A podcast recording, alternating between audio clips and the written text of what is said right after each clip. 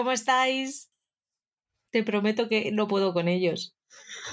Hola, bien. Lo hacen a ¿Cómo, ¿Cómo, está, Paul? Yo es que no puedo. Eh, estoy bien. Esto es increíble.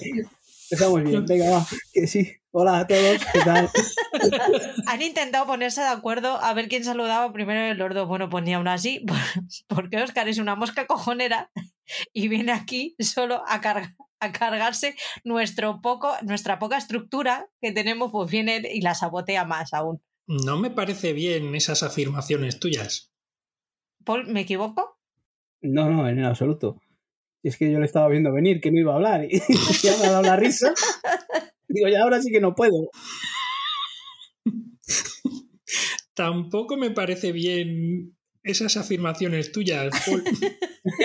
Oye, para una vez que se pone a mi favor, déjame aprovecharlo y disfrutarlo un poquito. Bueno, en realidad eh, mi disculpa es que quedaban cinco segundos antes de comenzar la grabación. ¿La semana bien? ¿Ocupada? ¿Desocupada? ¿Habéis estado, estáis de vacaciones? No estoy, yo estoy de vacaciones, no sé si os lo he dicho. Ya, ¿qué vacaciones ahora en febrero, marzo? Qué placer para ir a la playa. Puedes irte a la playa ahora, fíjate. No te encuentras a nadie. no tienes que pelearte por las hamacas. La niña no está de vacaciones, así que me parece que van a ser vacaciones de hacer de mamá. Es lo que toca. Pues eso está bien. Ella está contenta. ¿Y tú? Yo también. Vale. Chicos, hemos cerrado la, la encuesta de cuál va a ser el monográfico, de qué ver el próximo monográfico.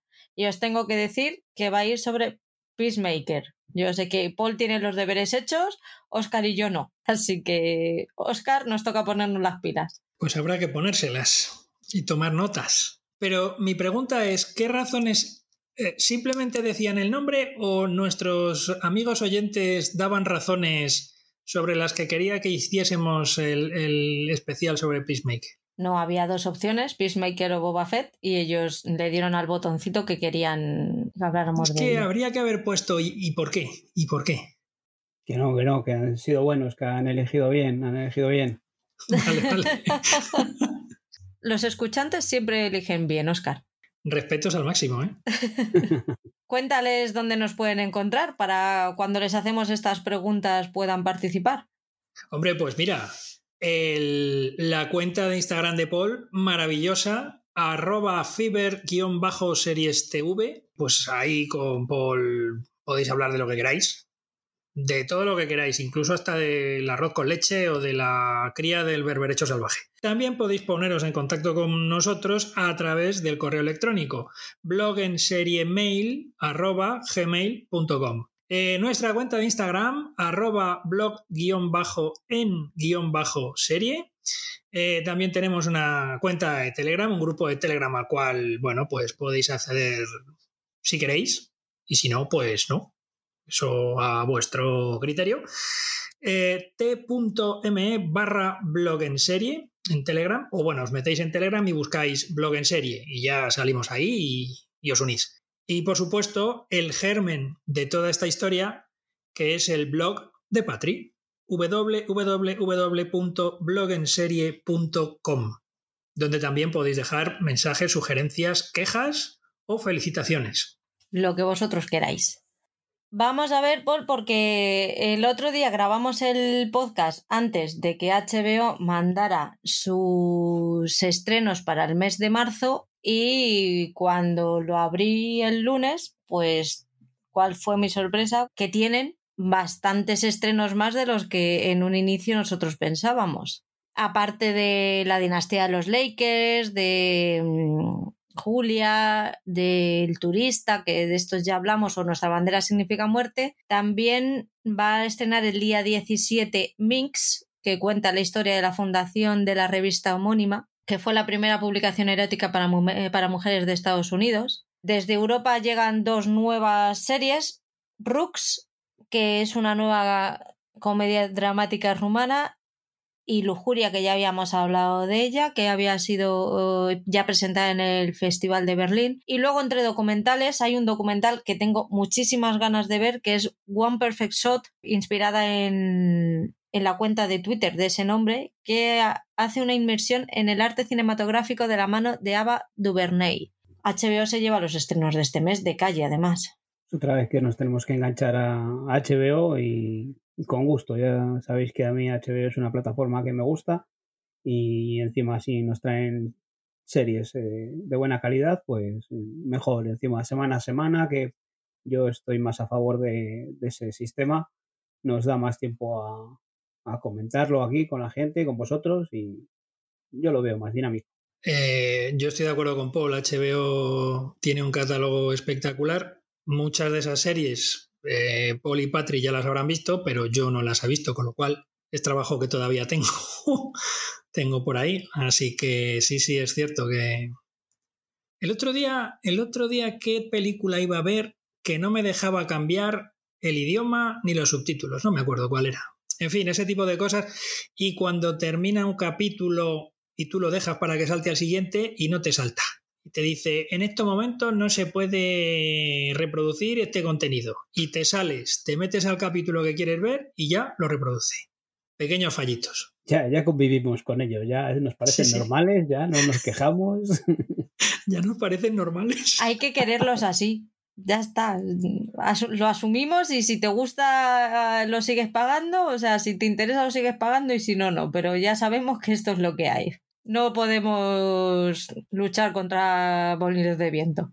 También tenemos el estreno de una nueva serie documental de Netflix que se llama 800 metros. Está basado en el atentado de Barcelona que fue en el 2018, si no me equivoco. No recuerdo ya bien la fecha. Esta serie se estrena el 25 de marzo y yo creo que sigue un poquito la estela del, documental 11M que estrenó a finales del mes pasado en el que habla de los atentados de, los trenes de Madrid. Ya hablaré de, ello más cuando lleguemos a Netflix porque ese documental sí que lo he visto y, me apetece comentarlo un poquito. ¿Vosotros los vais a ver por cercanía o como al ser True Crime y eso es de los que vais a desechar? Pues no lo sé. Todo depende de mi estado de ánimo. últimamente, últimamente tiro por ahí. Eh, a lo mejor me da el venazo y los veo, no sé. Si es posible que me acerque a ello, el, el otro de, del 11M o tal puede estar un poco más trillado, ¿no? De información, pero este de Barcelona ando un poco más justo, entonces eh, ver una versión más completa pues puede ser interesante. Y esta semana nos toca hablar de otro podcast. Os quiero comentar sobre el podcast de A Temporadas, que yo sé que Paul lo conoce y lo escucha. Lo llevan nuestras compañeras Manuela y Lara.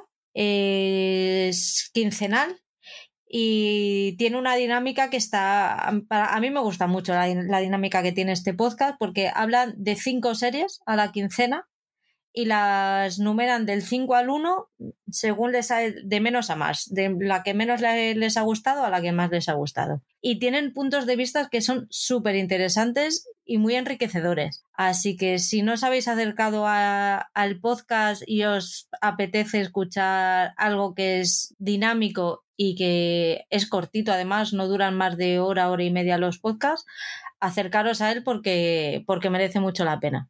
Sí, sí, lo llevan de una forma muy entretenida. Eh, encima son simpáticas, están siempre riéndose. Lo hace muy dinámico y, divertido. Yo sí que recomiendo que se pongan con él. Por eso el tema ese. Son cinco series que eligen ellas. Como ellas dicen, es su opinión subjetiva, ¿no? es su opinión, no, no, igual que nosotros la quedamos aquí. No la quedamos, lo que opinamos nosotros es lo que puede opinar la mayoría. Entonces, cada uno, ellas ven lo que les ha gustado o lo que pensaban que las puede gustar en esa quincena, ven cinco series y hablan de ellas. Alguna vez, pues eso, eh, las que ponen por abajo pues suelen ser cosas que, las ha defraudado o que las ha gustado menos de, lo que esperaban. Pues lo dicho, Manuela y Lara os están esperando en el, en el podcast de temporadas. Echarle un, un oído, porque merece la pena. Vamos con el repaso nuestro de, esta quincena. ¿Qué tal se os ha dado? Em, similar al programa anterior, incluso un poco menos. Sí, yo creo que un poco menos también. Me he dedicado un poco a, acabar series que tenía por ahí un poco eh, más colgadas y así ya ponernos con cosas nuevas. Pero tampoco es que haya visto mucho, la, la verdad. Bueno, pues vamos allá. Yo a mí me ha pasado más o menos lo mismo. He aprovechado esta mañana para ver un poquito más, pero no hay mucha variedad. Vamos con Prime. Hoy empiezo yo, que, soy la que más tiene, y luego paso a Paul McCartney, que compartimos puteo. He terminado Riches y me ha parecido muy entretenida. No, pues, no voy a decir mucho más de lo que ya dijo Oscar en, en los podcasts pasados. Yo no soy de películas de, leches y de acción y de estar todo el tiempo viendo cómo se pegan y los musculitos la verdad es que me tiran bastante para atrás, pero este me ha caído bien. La verdad es que me ha caído bien, ha hecho buen equipo con, los dos policías y han llevado la investigación de una manera bastante entretenida y oye, pues mira, para antes de dormir y tal, pues es una serie que está bastante bien. Incluso la he recomendado. Ha habido gente que me ha venido y me ha dicho, ¿y qué veo, qué veo ahora? Que no sé qué ver. Digo, pues Richard lo está pegando fuerte. Sí, lo está pegando fuerte además porque es uno de los éxitos de Prime Video. En alguna página web que habla de cine y televisión he llegado a ver el titular de que la inesperada serie que superan espectadores a la rueda del tiempo. No sé esto hasta qué punto será cierto o no, pero sí que es verdad que es una serie que ha, ha funcionado muy, muy bien.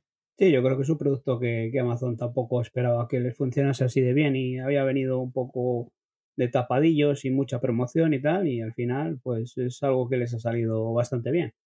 Yo me quedé estancado en esos dos episodios que vi y no he seguido con ella, pero vamos, es una serie a la que tengo ganas de ponerme con ella, como dices. Es algo que lo veo muy sencillo para ponerlo, eh, que reparta este hombre unas hostias por ahí y, y sin más, sin complicarnos más la vida, ¿no? Yo ya tengo ganas de que, de que encuentre el próximo destino, que encuentre nuevos compañeros y se ponga ahí a, a, a dar hostias como pones otra vez. Luego ten, eh, cambié completamente de registro y me fui a terminar nuestra mirada, que ya la había empezado, pero solamente había visto uno, un episodio y, y a mí y me había cautivado.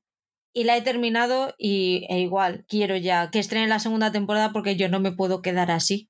Son tan bonitos. La serie está tan bien llevada, están tan bien planteados los, los problemas tanto de familiares como los suyos consigues empatizar con todos, o sea, consigues empatizar tanto con, la, con los familiares, con lo difícil que es para los familiares convivir o tener un, eh, o tener un hijo o un, un hijo o un hermano con, ese, con esa condición y ves lo difícil que se les hace tanto a los familiares como a ellos mismos porque lo, ellos lo único que quieren es formar parte de la, la sociedad como uno más, ni más ni menos y lo tienen que, que, llevar de la mejor manera. Luego está el un poco el punto de, bueno, un poco, el punto de unión entre las familias y ellos, que es la cuidadora, que también ella tiene su propia historia, el cómo se debate entre seguir con su vida como ella la había planeado o lo que realmente le pide el cuerpo hacer. Es una serie muy bonita.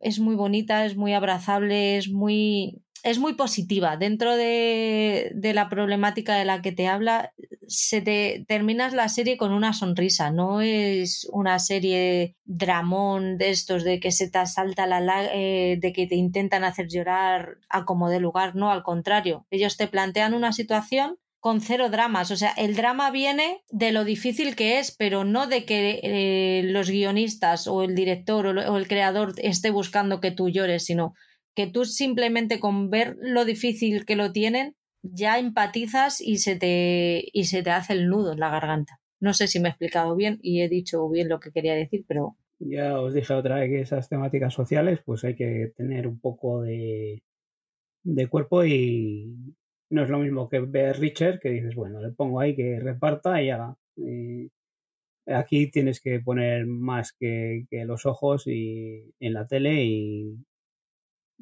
implica también sentimientos, eso que estás contando tú ahora. Bueno, pues es una serie que sí, que he visto que te ha gustado y tal. Yo en principio no, no voy a no voy a entrar. No quita que más tarde pues entre en ella. ¿Qué tal el puteo de la semana ahora, Paul? Va, pues ha sido.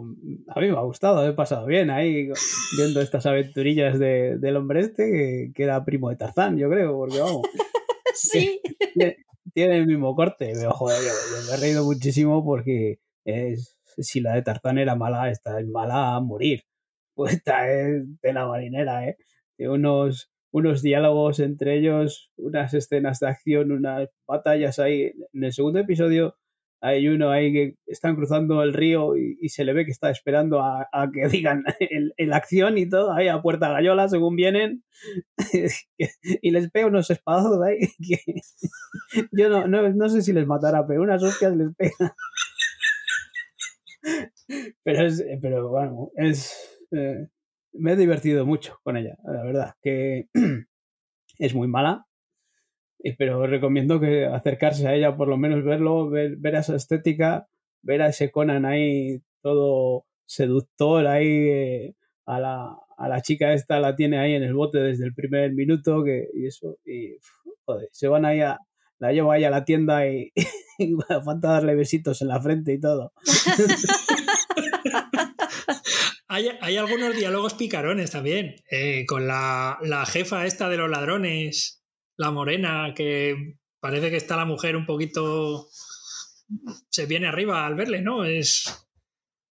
Sí, pero claro, fíjate, los bárbaros en esa época ahí iban a mirar, y este es fiel ahí, ¿qué tapa allá? Yo estoy ahí buscando a mi amada. Cordera, tú allí y yo aquí. Pero se lo dice con una delicadeza y todo, que dices, pero, pero este es el bárbaro, me lo han cambiado tremendo, ¿eh? O sea, es, es que es una cosa tremenda. Uf. A mí me ha hecho gracia porque el aviso de luces estroboscópicas estaba en Chucky, pero es que yo me ponía a ver esta y el parpadeo del plano yo decía, madre mía, si es que esto es peor. Es que había, tenía que apartar la mirada porque decía, no puedo. No, no, no puedo sostener la mirada a esto. Y esos planos contrapicados. Oh, qué bonito. Por supuesto, con la espada a la altura de Sálvese a la parte, así. Esos encadenados que, que dicen, madre del amor hermoso. Vaya pandilla que se forma al final, ¿eh? Sí, sí, sí. Un gordo, un enano, un mudo. Parece un chiste de, de Arevalo, yo qué sé.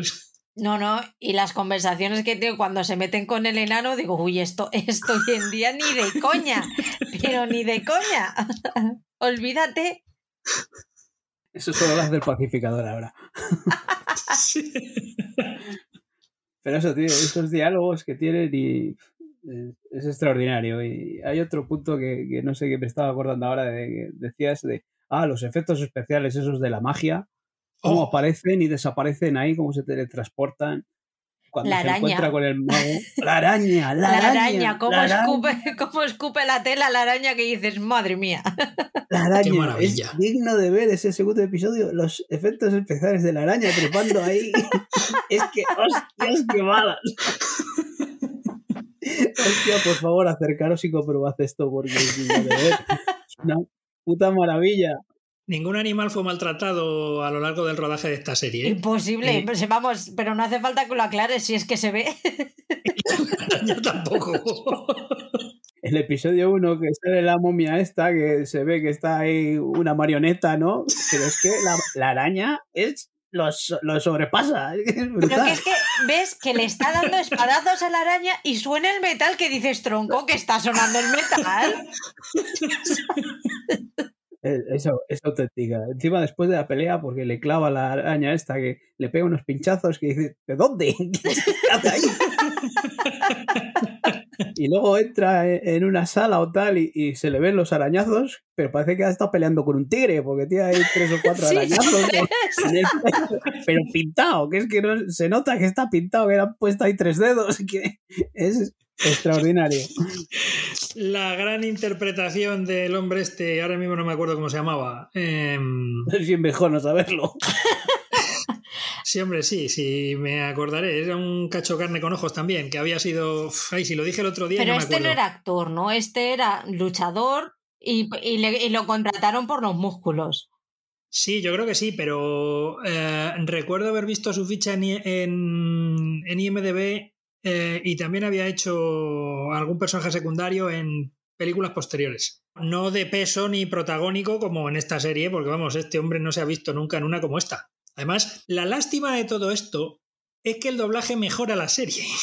Por suerte no hemos podido ver la versión original. Entonces, como el doblaje mejora la serie, el, el, gran fallo de que se esté emitiendo en Prime ahora mismo es que no podemos ver con la pista de sonido original. Porque con la pista de sonido original, esta serie puede ser tremenda. O sea, se ve la hondura en la interpretación de Conan. Es eh, sus sentimientos hacia su bella y encantadora amada a lo largo de estos dos capítulos.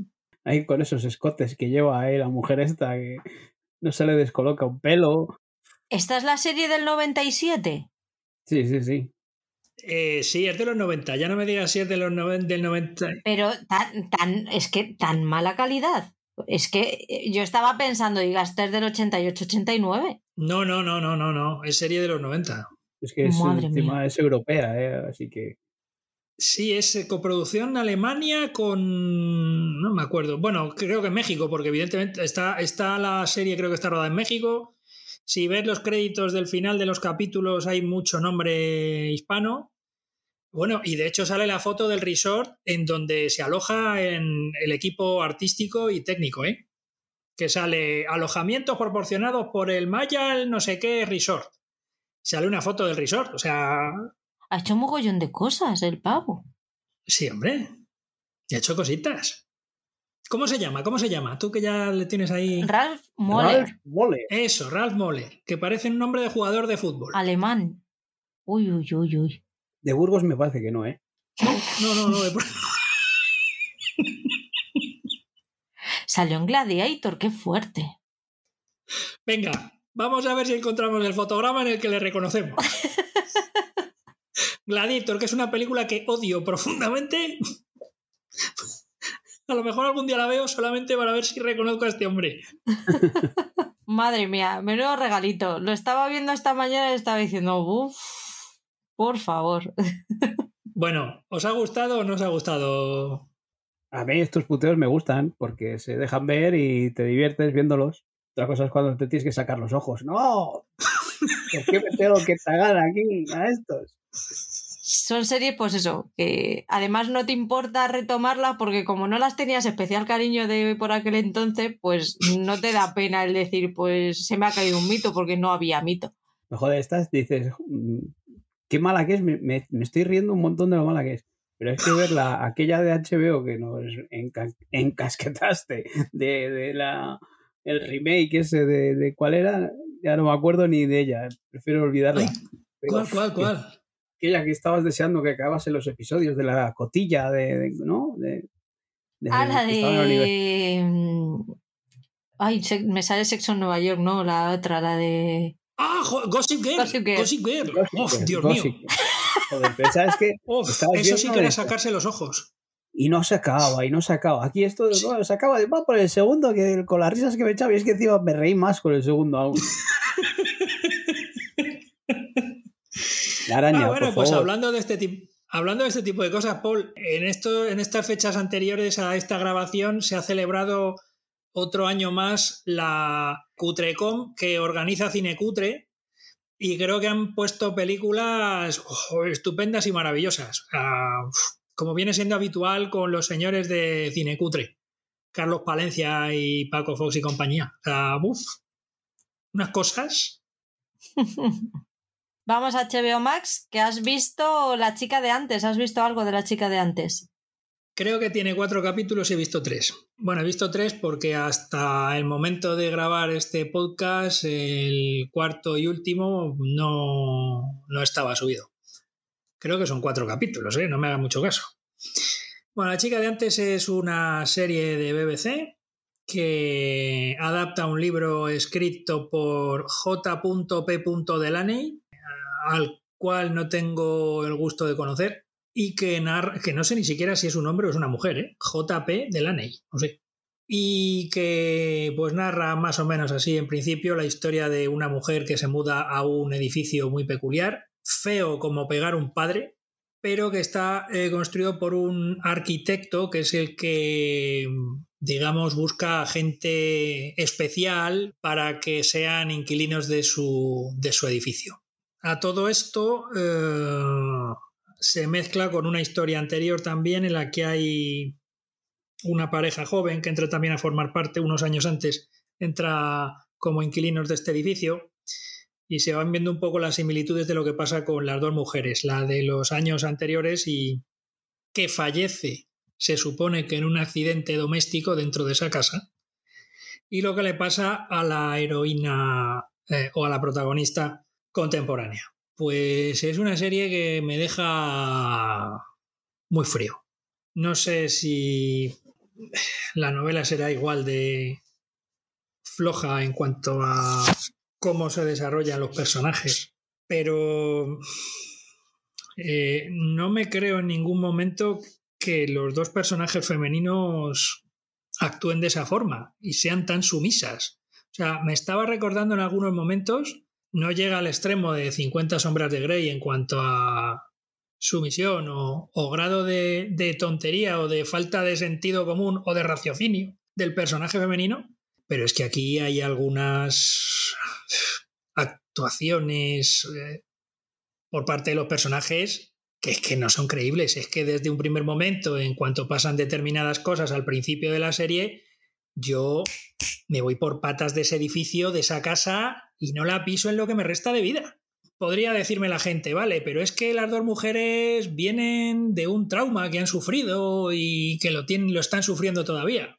Digo, bueno, vale, yo también estoy traumático y a veces se me enciende la bombilla. Y si lo que está en juego es mi cuello, pues... Vamos, yo huyo, huyo. No sé, hay situaciones que no, que no, no me cuadran, no me cuadran. Eh, de hecho, entre el arquitecto y las dos mujeres, pues hay una relación. El arquitecto es muy suyo, muy muy rarito. No sé, las interpretaciones pues dan un poco de brío a la serie, pero a mí no me ha terminado de convencer. Voy a ver el capítulo final para ver cómo termina, pero, pero yo, no la, yo no la recomiendo. Creo que series de ese tipo las hay mejores. E incluso pelis. Lo mismo digo. Pues ya está. El próximo puteo ya sabéis cuál va a ser. Menos mal que toca recomendación. Bien, apuntado sí, queda sí. para nosotros. Sí, sí. Porque como yo ya no sé si recomiendo o puteo, pues nada, adelante.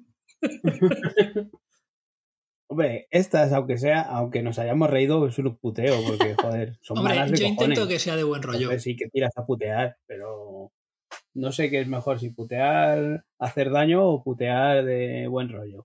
Yo también. Pues no tiene, no tiene ninguna queja de mi puteo de, este, de esta quincena. ¿Que no? Claro, claro, no como otras. Sí, sí, sí. No, no, te estoy hablando de la de esta semana, no, no la recomendación. Tengo clavada la temporada 2 del Innombrable. Bueno, mientras tanto, ¿qué tal el pacificador? No cuentes mucho que la vamos a desgranar dentro de 15 días. Nada, no, no cuento nada, es solo que, que me lo he pasado muy bien viéndola y que tengo muchas ganas de que os pongáis con ella y, y hablar de ella porque es un disfrute total y es totalmente irreverente y disfrutable y, pero eso, hay que verla con, con, con, esa mentalidad. O sea, si va a decir burradas de sexistas, racistas, de todo, lo que pueda soltar por esa boca, es tomárselo con humor y disfrutar y, y echarte alguna vez las manos a la cabeza. ¡Hola lo que ha dicho! Y, pero bueno, por eso, y ya está. Y, Me está entrando un miedo. Que no, que no, que, que es divertidísima. Es, y encima está llena de acción, tiene mucho ritmo y eso, juega con ese humor y, y ese ritmo de, de, Escuadrón Suicida, de la segunda parte de Escuadrón Suicida que tiene así, es de acción, y esos momentos de acción y que están muy bien rodados y los efectos y todo está muy bien hecho. En general es una serie, vamos, para mí, hombre, no puedes decir que, que pueda ser una serie, eh, una gran serie que pueda optar a premios, porque bueno, es, es simple, pero joder, eh, John Cena este no es un actor y hay momentos en el que dices, joder, pues eh, el pavo este al final eh, me está convenciendo en, este aspecto, ¿no? interpretando. Y hay personajes por ahí que, a mí me han gustado, pero, pero es muy disfrutable. Es una serie que, fácilmente puede entrar en un top, pero en ese aspecto, en el aspecto en el que te has divertido viéndola. ¿eh? Yo, si viste Escuadrón Suicida, la segunda parte, y te ha gustado, es que esto es más de lo mismo y yo incluso mejor porque eso, porque son episodios de 40, 45 minutos que les ves de un, momentito, de una tirada y, y, lo disfrutas. Y es que cuando veáis la intro, ya vais a decir, pero bueno, pero ¿qué me voy a encontrar aquí? La intro la primera vez te sorprende y, el último episodio estás diciendo, esto me lo aprendo y lo bailo. Uy, uy, hay musiquilla y bailoteo, pues... Es, una intro brutal, es totalmente distinta a, todo lo que hemos visto ahora, tiene una coreografía a todos los actores y tal. Pues ver a John Cena bailando con esos brazacos pues, es digno de ver, ¿no? Pues te da eso, en, en qué sentido, en qué dirección va la serie, ¿no? The Night of, ¿qué te está pareciendo, Oscar? Bueno, The Night of eh, es una serie de Max, evidentemente, estamos en este apartado. Eh, y hay nombres muy interesantes detrás de, la serie. Para empezar, eh, el nombre gordo de la serie es John Turturro, al cual llevaba yo sin ver bastante tiempo. La serie es del 2016, 2017, quiero recordar, o sea, no, no, es, no es actual. Em, y además es una serie eh, en la que detrás de, los guiones y la dirección, al menos en estos dos capítulos que he visto, están Richard Price y Steven Salian, que probablemente sean dos de los más afamados guionistas del Hollywood de los últimos 20 años.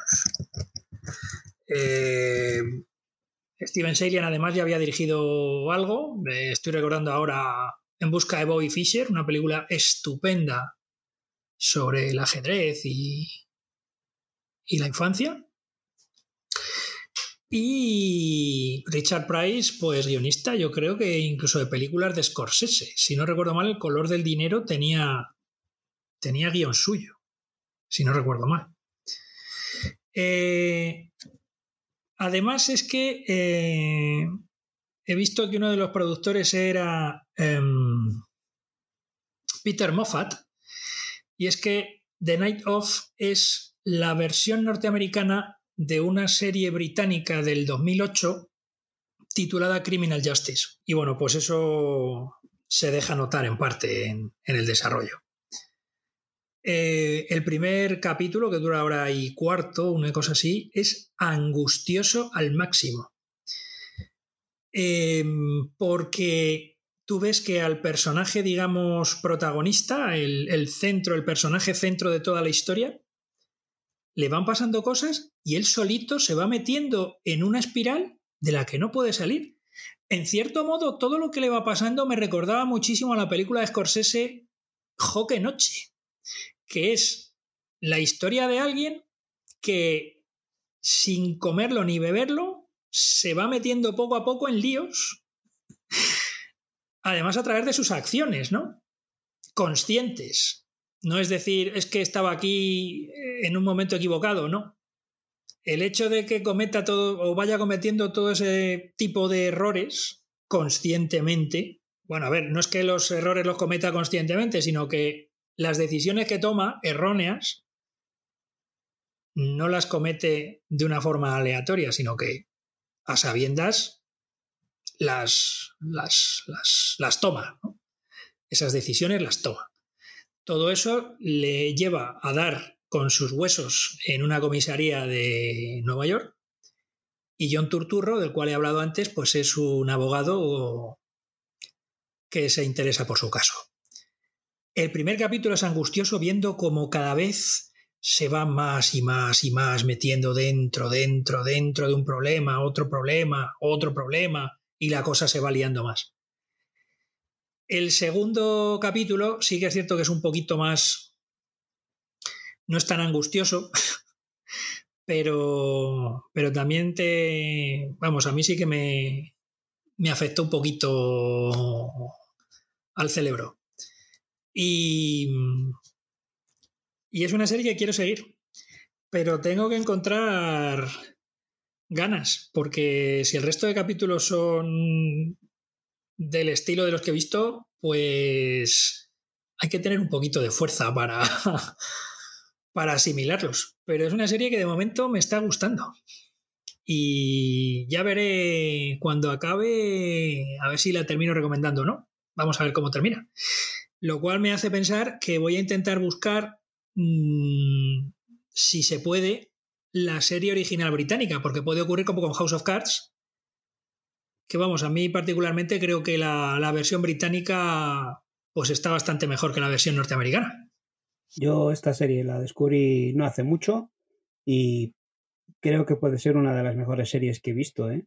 Sin duda una de las mejores miniseries estaría en un top 10, vamos, porque es, es extraordinaria, ¿eh? El nivel de producción y como dices tú, el, el, tío este se va metiendo cada vez más, ¿eh? La bola esta cada vez se va haciendo más grande y la interpretación de Turturro es brutal, es un personajazo. No, todos los actores, ¿eh? O sea, son, son todos los actores que están espléndidos. El, el, el, el joven, el, chico joven que, que, está en prisión, o sea, es, es, es maravilloso como, como interpreta. O sea, es la familia. Eh, además, claro, todo esto mezcla el tema racial también en este, en este caso, ¿no? Eh, él es de origen pakistaní. Sí, el tema este de que aunque no lo tengamos muy presente, en el fondo sigue existiendo ese racismo. En este caso es en Inglaterra, ¿no? Pero, no, espera, es en Estados Unidos. Pero eso, que, que sí, que siempre tenemos ese, o, o hay, existe ese concepto, esa, mmm, podría, es, están señalizados, ¿no? Aunque no haya racismo, pero bueno, siempre que pasa algo, si hay personas así ya se las pone un puntito más. Y por eso te digo que yo te aconsejo, te recomiendo que sigas con ella porque para mí es una de las mejores series y sobre todo miniseries. ¿eh? No. Pues seguiré, seguiré tu consejo. Pero sí que es verdad que, que estos dos primeros capítulos, sobre todo el primero, mmm, o sea, me dejó totalmente tirado en, en, en, el sofá. O sea... Nada, sigue con ella, sigue con ella, que, que yo creo que al final la vas a acabar disfrutando. Yo he visto el primer episodio de Nuestra bandera significa muerte. La serie está sobre piratas de Taika Waititi. Solamente he visto el primero, así que no he podido ver los episodios de Vigalondo. Pero es, me recuerda mucho a, a fantasmas, me recuerda, pues eso, a lo que hacemos en las sombras. Es una comedia al uso y la seguiré. Por aquí voy escuchando a compañeros que van diciendo que es muy irregular. No os puedo decir, yo sé que el, el, primero a mí me ha llamado la atención lo suficiente como para seguir con ello. Ya te digo, son personajes que son, tienen personalidades muy marcadas, controlan muy bien el, el humor, el guion está muy, muy bien escrito, los personajes están muy bien perfilados y merece la pena merece la pena empezarla. Yo creo que a vosotros o es una serie que os puede gustar bastante. Yo sí, desde luego me voy a poner con ella. Vi el tráiler para el programa del otro día y me parece que tiene ese humor de Taika Waititi y le echaré un vistazo. Ahora mmm, estaba buscando a ver la duración por episodio, no sé lo que durará, si también irá 25 o 30. Pues, pues eso es una comedia extraordinaria para, para ponerla ahí y echar un ratillo. Bueno, yo sí, la voy a apuntar, ¿eh? Sobre todo porque además me has dicho que es de piratas. Y, joder, sí. qué difícil es, qué difícil ver cosas, cosas de piratas últimamente que sean buenas. Estoy hablando, vamos, me estoy, estoy acordando de Black Sails y poquito más. Pues échale un vistazo, porque tiene chicha. La verdad es que el, el capitán del barco no sabes si, si matarle o quererle fuerte. estás ahí. Me falta por ver el último, el último episodio que han emitido de La Edad Dorada, pero creo que tú lo has visto, ¿no, Oscar? Eh, bueno, yo concretamente lo he visto indirectamente, ¿vale? Eh, creo que lo que han subido es el capítulo sexto a la hora de la grabación de este podcast. Eh, bueno, por lo que sea, no he podido verlo en condiciones pero sí que he visto los tres primeros de manera, eh, pues eso, consciente y, estado atento, y los otros dos, pues más o menos de echarle un vistacillo. Bueno, La Edad Dorada es el nuevo producto de Julian Fellows, el creador de Don Tonavi. Eh, he leído en algún sitio que a lo mejor es una especie de premio para el mercado o para los espectadores americanos que fueron tan fieles a, Don Tonavi, ¿no? Una serie que, en principio no podría decir que fuese pues una serie que, que, fuese a calar hondo entre el público británico, entre el público norteamericano, pero sí caló. Producto típicamente británico con, con familias y gente de la clase alta inglesa, ¿no? Bueno, pues aquí digamos que repite un poco la fórmula, ¿no? En este caso, los protagonistas, la protagonista es la clase alta de Estados Unidos, los ricos de toda la vida o los poderosos de toda la vida contra los aquellos que son nuevos ricos, ¿no? Aquellos que han hecho su negocio, que les ha ido muy bien y que han amasado una ingente fortuna. Eh, a todo esto se añade también el tema racial. Estando en Estados Unidos, pues también es una cosa que está ahí acorde, ¿no? Y el tema de la mujer y del papel de la mujer y en, la sociedad de entonces.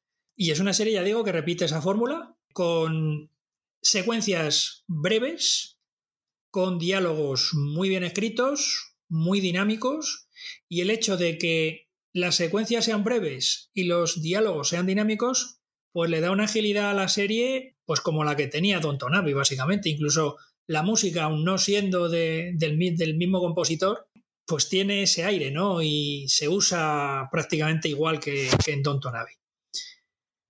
Todo aquel, toda aquella persona que haya visto Don Tonavi le haya gustado, esta serie le va a gustar. Y no tengo nada más que decir. Eh, que es una serie que si os gustan las series de tacitas, como por aquí reconocemos este tipo de, de series, pues, pues vais a disfrutar mucho con, con la Edad Dorada. Además, con un plantel, no solamente, digamos, las, las, los actores y actrices conocidos, estoy hablando de Christine Baranski y de Cynthia Nixon, que son tal vez los dos rostros más conocidos, sino del resto de, actores. El, casting es brutal porque están todos espectaculares.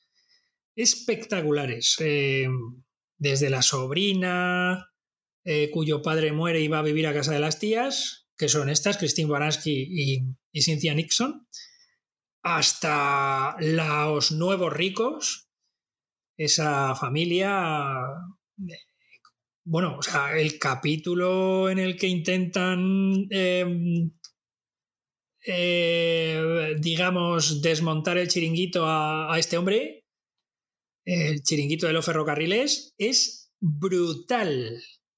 Es absolutamente brutal. Em, no sé, es una serie muy entretenida. Y ya digo que sigue la fórmula de, de Don Tonavi. Así que si os gustó Don Tonavi esta, pues también os gustará. ¿No te animas, Paul, con ella? Joder, es que os oigo hablar y lo oigo hablar o leo por ahí y, dices, pues, pues igual sí que hay que ponerse con ella, que parece interesante, pero es que cada vez que me arrimo un poquito y veo la duración de los episodios, el primero hora y pico, casi hora y veinte, hora y media, el, y los siguientes de, de 50, 55 minutos me echan bastante para atrás. ¿eh? Eh, a ver, eh, aburridos no son, Paul. O sea que te quiero decir que si te pones con ellos, mm, no vas a, no vas a sentir que has perdido tu tiempo, porque son muy dinámicos. Muy, muy, muy dinámicos. Sí, lo único eso, que lo que te digo, que este tipo de series, este género, pues no, no me llama mucha atención. ¿Qué tal Hacks? Bueno, pues Hacks eh, venía con mucha fama de cómo estaba funcionando en Estados Unidos, los premios que estaba llevando y tal. Eh, empecé bastante bien con ella, me gustó mucho con lo que planteaban y, todo. Y esta relación de, de, esta persona mayor o tal con esta joven, en el que ese choque mm, cultural o generacional, mm, porque pues una era típica clasista, ¿no? Una diva, esta otra mujer pues bisexual o tal, y estaba gracioso por dónde nos iban llevando, ¿no? Luego mm, quizás nos, se gira un poco más al drama, no drama de llorar, pero sí de, las relaciones personales de, ella, como, como, como es así por todo lo que le ha ido pasando, ¿no? Se ha vuelto tan soberbia y prepotente, pues más que nada por todo lo que le ha ido pasando. Eh, pero al final es una serie que está muy bien hecha, es una serie con unos guiones y unos diálogos estupendos, está muy bien producida, es una serie entretenida, con un buen ritmo, eh, pero bueno, lo que podía ser un choque generacional que, era con lo que empezábamos, al final eh, los dos extremos acaban uniéndose y no es esa serie que, mm, nos pensábamos que iba a ser al principio, pero, pero es una serie divertida. No es una comedia, no es una sitcom, pero, pero está muy bien hecha. Entonces, yo me lo he pasado bien viéndola. Eh, igual esperaba un poco más, pero bueno, pero es una serie que es muy decente y, digna de, verla. Y, las interpretaciones, a mí la chica está joven, no, sé ahora muy bien quién es la, actriz, pero me ha sorprendido mucho porque, porque está muy bien. ¿eh? Entonces, eh, si os apetece ver algo ligerito también, eh, esto es una serie muy buena para eso.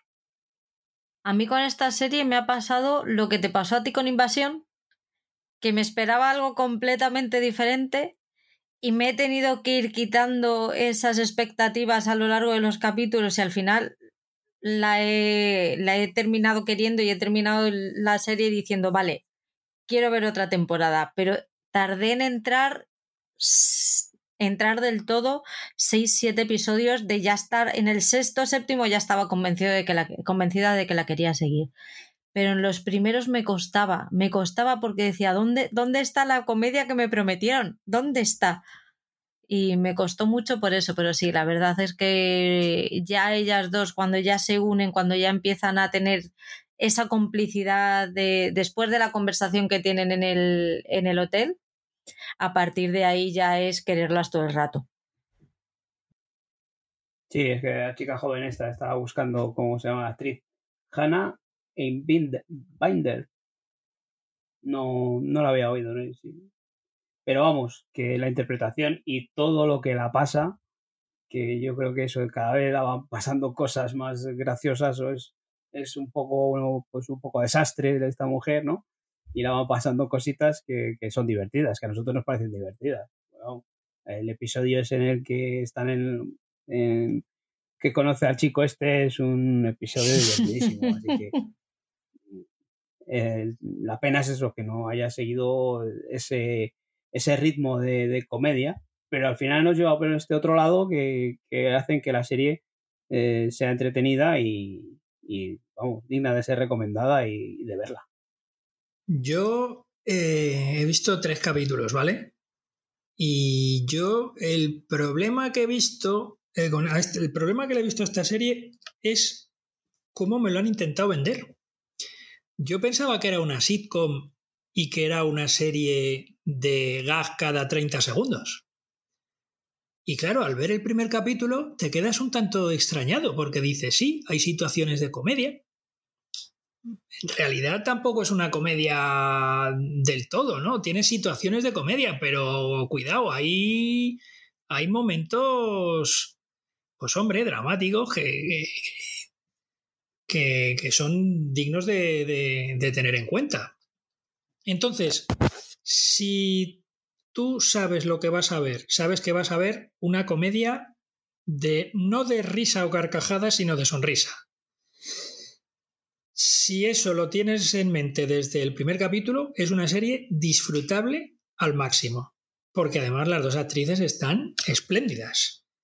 Eh, has hablado tú de la chica joven, pero ella que se llama, ¿cómo es? Jan, Jan Smart, me parece que se llama la, mujer. Sí, sí, sí. Bueno, que si no recuerdo mal, era la madre de Kate Winslet de Mayor of Easttown. Em, pues a mí me parece que están las dos espléndidas. O sea, el primer encuentro eh, que tienen eh, en casa de la, de la, eh, de la comediante, digamos, eh, donde se dicen, al final la chica joven termina diciéndola de todo antes de salir. Y eso es lo que espolea a la, a la otra mujer para salir y seguir con ella. el capítulo del pimentero también, que es de la marinera. Eh, pero ya digo, es una serie de, de sonrisa, no es una serie de carcajada. Entonces, si uno la coge desde el primer momento teniendo en cuenta eso, la serie es disfrutable, muy disfrutable y, y, tiene momentos grandiosos. Yo he visto tres capítulos y espero poder seguirla hasta el final. Sí, síguela, pues está muy bien porque es una buena serie eso, ya has descubierto que no es una sitcom, que no es una comedia en la que vas a estar riéndote, pero vamos, tiene unos personajes secundarios también extraordinarios y, tiene situaciones divertidas en las que mm, no son carcajadas, pero se te pasa volando el tipo que estás viendo. ¿Sabes a qué me recordó? Me recordó al método Kominsky. Método Kominsky no es una serie de carcajada, pero sí es una comedia. Y tiene sus momentos amargos también y, sus momentos dramáticos. Eh, yo creo que tal vez no llega al nivel del método Kominsky, pero sí es muy buena serie. El turista, que ha sido yo creo que la gran novedad o lo dentro de lo que ha traído HBO más, lo que por lo menos yo lo que más esperaba porque era de lo que mejor estaba escuchando hablar de, de Reino Unido. ¿Qué os ha parecido? Mira, yo brevemente, brevemente. Eh, yo vi el primer capítulo sin mucha esperanza. Y ciertamente me sorprendió gratamente. Eh, porque, bueno, sobre todo por ver un cambio de registro a Jamie Dornan, ¿no? Ya no es el señor Grey, ni es el protagonista de The Fall, aquella serie de zumbado psicótico con Gillian Anderson es otro papel completamente diferente, ¿no? Eh, a mí el miedo que me da son los creadores y guionistas de la serie. ¿Os acordáis que hablamos hace unos programas de Angela Black? Que a mí no fue una serie que me entusiasmase. Y os dije que era una serie que estaba creada por Jack y Harry eh, Williams. Bueno, pues El Turista también está creada y escrita por Harry y Jack Williams. Y eso me da miedo, a que empiece muy bien y termine acabando muy mal. De momento he visto el primer capítulo y voy a intentar seguirla. Veremos a ver cómo termina. Bueno, básicamente para los que aquellos que no sepan de qué estamos hablando, el turista es la historia de un hombre que está en Australia y que por circunstancias termina en un hospital y amnésico perdido. Y entonces, pues, se intenta, este hombre intenta saber cómo demonios se llama y qué demonios hacía allí y qué demonios es. ¿Quién soy, en definitiva? Saber quién es. Pues a partir de ahí las cosas se van liando. Y bueno, vamos a ver cómo, cómo termina la serie los Williams de momento se va liando bien. Yo he visto dos, tampoco es que haya visto mucho más, pero he visto dos y de momento se va liando bien. Mantienen muy bien la. cruzan muy bien las tramas, sabe, te dosifican muy bien la información y saben qué es lo que darte y lo que ocultarte para mantenerte ahí enganchado. Sí, yo el otro día que vi el tráiler para el otro programa y me llamó muchísimo la atención. Sí que estaba ahí como un estreno de HBO, pero bueno, tampoco había prestado mucha atención. Pero al ver el tráiler, pues mm, me, llamó muchísimo más. y, he visto el primero y a mí me ha parecido un primer episodio, un episodio piloto fantástico en el que te plantean la situación, dices tú, bueno, las circunstancias que le llevan al hombre este ahí a, al hospital, pues es un accidente. Yo creo que es parte de la premisa, es parte del tráiler. Es un accidente que le persigue un camión por el desierto de Australia y esa escena está magníficamente rodada, es brutal. Te mete en una tensión con una, una banda sonora que, que, que, acojona o acojona o no, te mete de lleno en el coche y, es muy disfrutable. Eh, como dices tú, pues estos tíos nos pueden llevar a, a no sé qué situaciones, ¿no? Que lo vayan enredando todo y luego al final, como Angela Black, se quede todo demasiado enmarañado, ¿no? Pero le vamos a dar la confianza y seguir con ella y disfrutar de, del señor Grey este, ¿no? En otro aspecto hay más, eh, ¿no? De como sucio, ¿no? De no tan elegante, ¿no? Como el Grey de las películas. Sí, eh, efectivamente, la, toda la secuencia con el camión y el coche es deudora totalmente del Spielberg del Diablo a sus ruedas, sin lugar a dudas. Y, está muy bien rodada, muy bien rodada y con una tensión muy bien conseguida, efectivamente. Toda ella está muy bien. La, escena de la gasolinera también me gustó mucho, que es la que más comedia tiene, en la que te ríes un poquito. Es, es que lo entretejen muy bien. No, no hay nada que se te salga de, de tono ni, ni, nada de eso. A mí me, me, está gustando. Filmin, ¿has terminado Furia, Paul?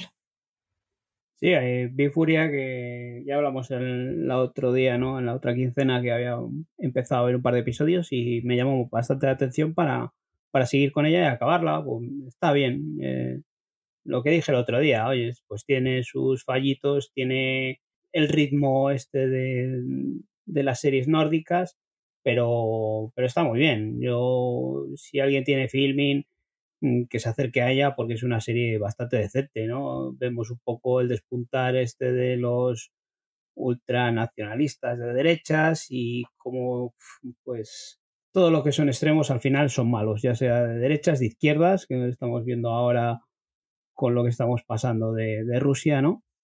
Y, pero eso es, es, una buena serie en la que nos pone la premisa esa de que últimamente pues está creciendo mucho el sentimiento ultraderechista en Europa y a, y a dónde puede llevar ese, ese, ese extremismo.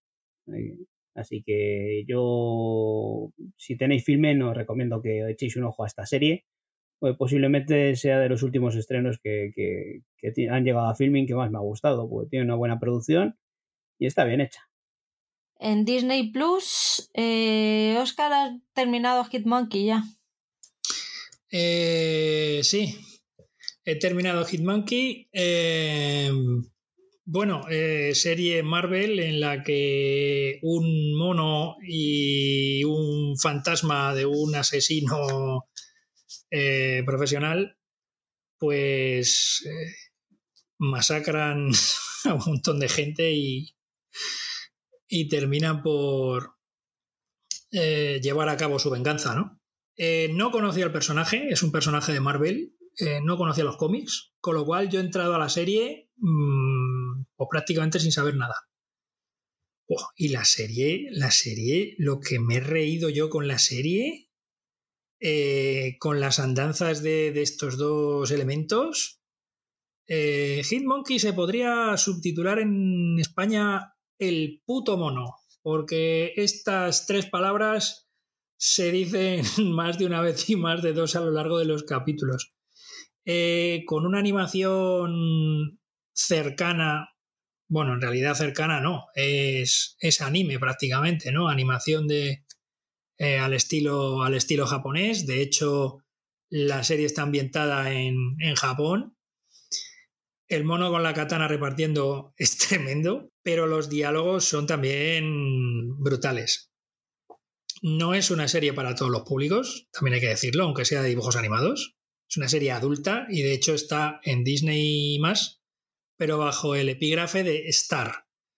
Eh, con lo cual, pues eso, que aunque sea dibujitos y salga un mono que parece muy contento y feliz, pues no, no se la pongan a los críos. Hay capítulos que son verdadera obra maestra. El capítulo titulado La leyenda del mono borracho es tremendo. En un casino, el mono bebiendo y jugando la mesa del casino. O sea, yo veía que me daba algo. Y bueno, como pasa todas estas cosas, al final, aunque sigamos que se cierra la trama, se abre otra. Y eso está bien, porque yo estoy deseando que haya una segunda temporada, porque es que a mí el puto mono me.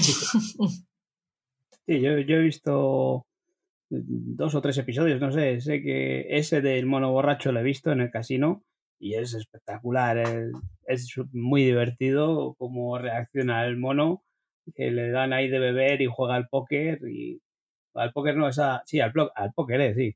Y es espectacular como el otro le va aconsejando qué hacer o qué no hacer y está muy bien. Le dice, déjale ganar, déjale ganar y el mono... Déjale ganar que al final nos van a tullir y, y efectivamente, ya te lo he dicho. Yo no la he visto, pero la, me pondré con ella y la veré a acabar, porque eso también son episodios de 20, 30 minutos. Pues en un ratito pues te pones con ella y, y se van viendo. Pero bueno, a ver, sacaremos un momento. Pues para yo, si el puteo me lo permite, no la veré. Vale, me lo apunto. ¿eh? Yo en serio, creo que te va a gustar. Es bastante mejor que las Fairy Tales de JJ Billiard, ¿eh? No. Sí, te lo juro, que está mejor. El puteo encima está bien porque es, es, una serie de dibujitos y que no puede ver con la niña. No le des ideas. No, no, es que si no la coge él, la Ay, cojo ay, yo. ay. No sabéis la cantidad de mierdones que me he visto a lo largo de mi vida. En fin.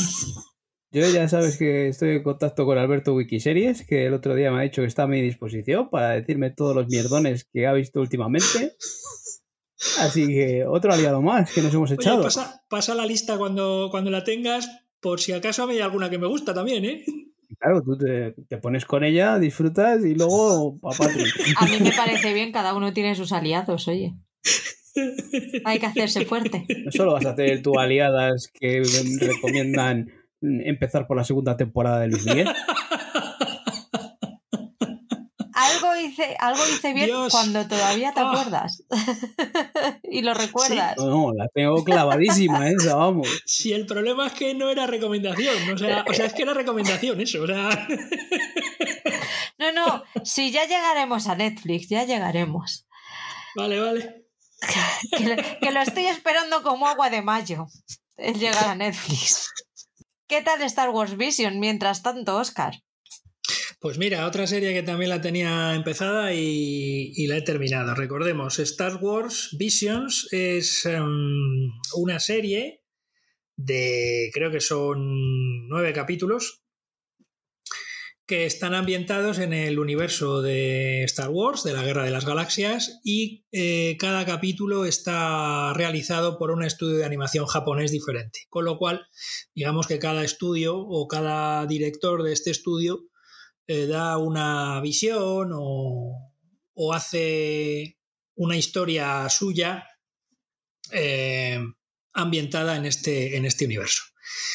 Pues como es una serie de episodios y de historias independientes, eh, pues hay historias que están mejor que otras. Yo ya en su momento hablé del capítulo 1, que a mí me sigue pareciendo el mejor, el duelo, con una animación diferente y con un sentido del ritmo y del encuadre y, y de las sombras eh, maravilloso.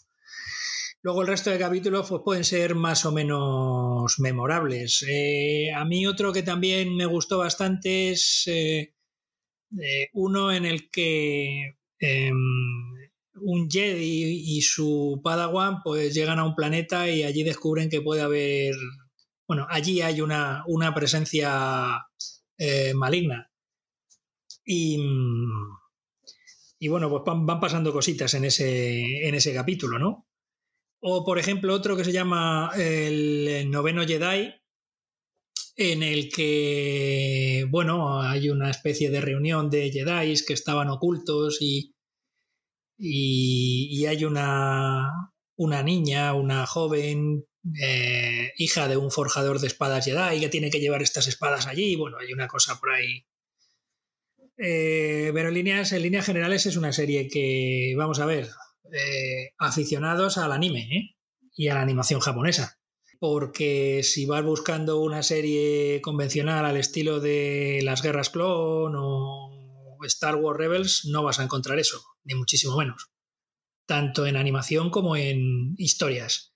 Además es muy curioso cómo los japoneses siempre se lo llevan a su terreno. Es el universo Star Wars, pero estás viendo el Japón medieval. O sea, las katanas, en este caso los sables láser, los daimios, eh,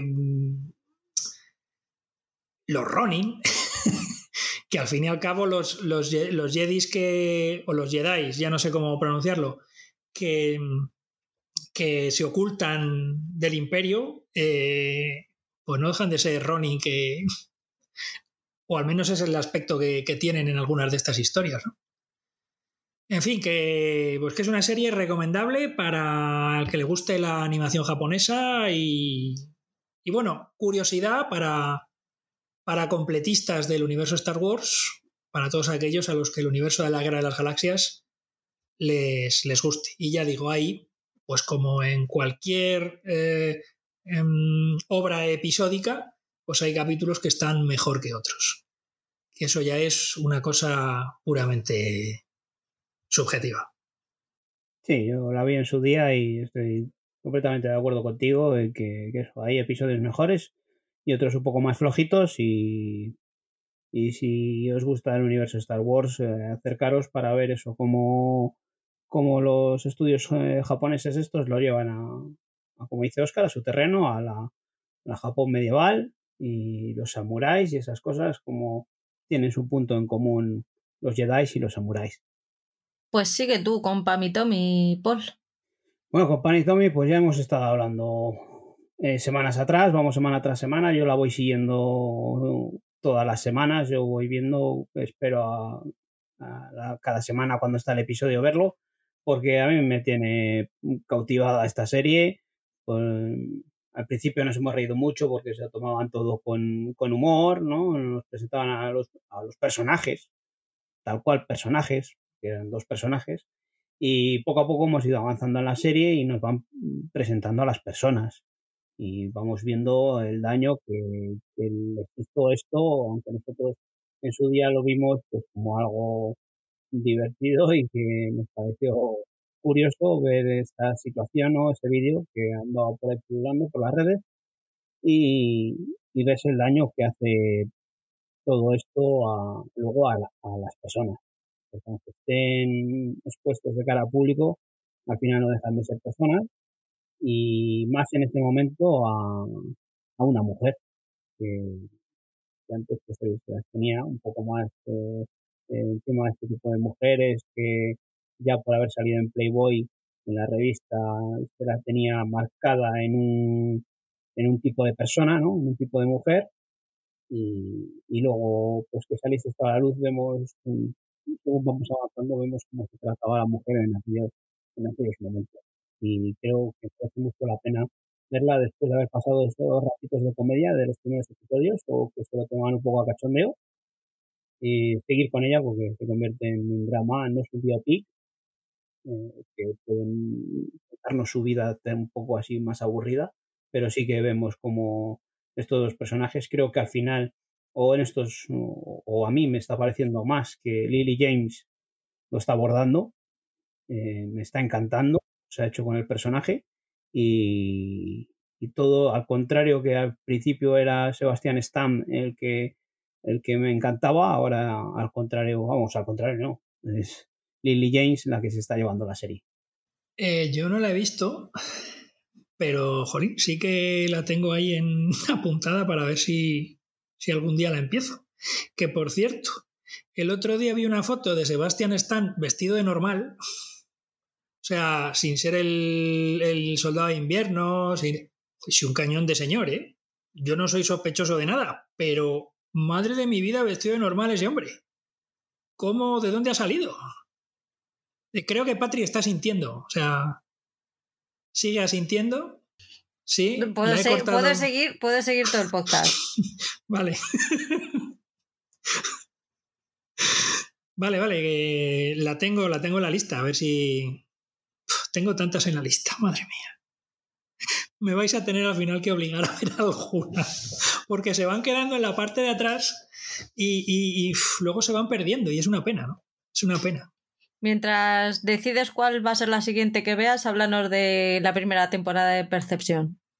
Bueno, Percepción es una serie ya con unos cuantos añitos. Es una serie que creo que daban los canales de A3 Media, si no recuerdo mal. Creo haberla visto por ahí. Eh, pues es, digamos, el trabajo posterior de Eric McCormack después de hacer Lois y Grace, aquella telecomedia con Debra Messing. En este caso interpreta a un profesor universitario que tiene esquizofrenia, eh, no sé qué. Es que la enfermedad es una enfermedad esta mental brutal, ¿no? Eh, que le hace ver le hace ver visiones, le hace ver, eh, sí, ve a personajes o incluso, no sé, recreaciones que su cabeza le hace ver para, para seguir con, los casos. Es un procedimental puro y duro de resolución de, casos de asesinatos. Lo único que, que en este caso, pues el, la persona que colabora con el FBI es es este profesor universitario con problemas mentales muy serios. Los dos últimos capítulos de la primera temporada, la verdad es que me sorprendieron en tanto la enfermedad le lleva a tomar diversas decisiones. Y, y no sé, tiene tres temporadas, además es que son cortitas, ¿eh? ¿eh? creo que la segunda temporada son 14 o 15 capítulos y la tercera también son tres temporadas. La primera es la que tiene menos capítulos. Em, y a mí es una serie que eso, pues para pasar el rato mm, y ver a los personajes cómo van resolviendo los diferentes casos, pues, pues está bien. Le acompaña Rachel Lee Cook, que es la, la agente del FBI que es exalumna suya, ¿no? Y que, como le conoce y sabe cómo es, pues es con quien cuenta para, resolver determinados casos. Y nada, que procedimental puro y duro, sin más. Pero que a mí este tipo de cosas me gustan. ¿Qué se le va a hacer?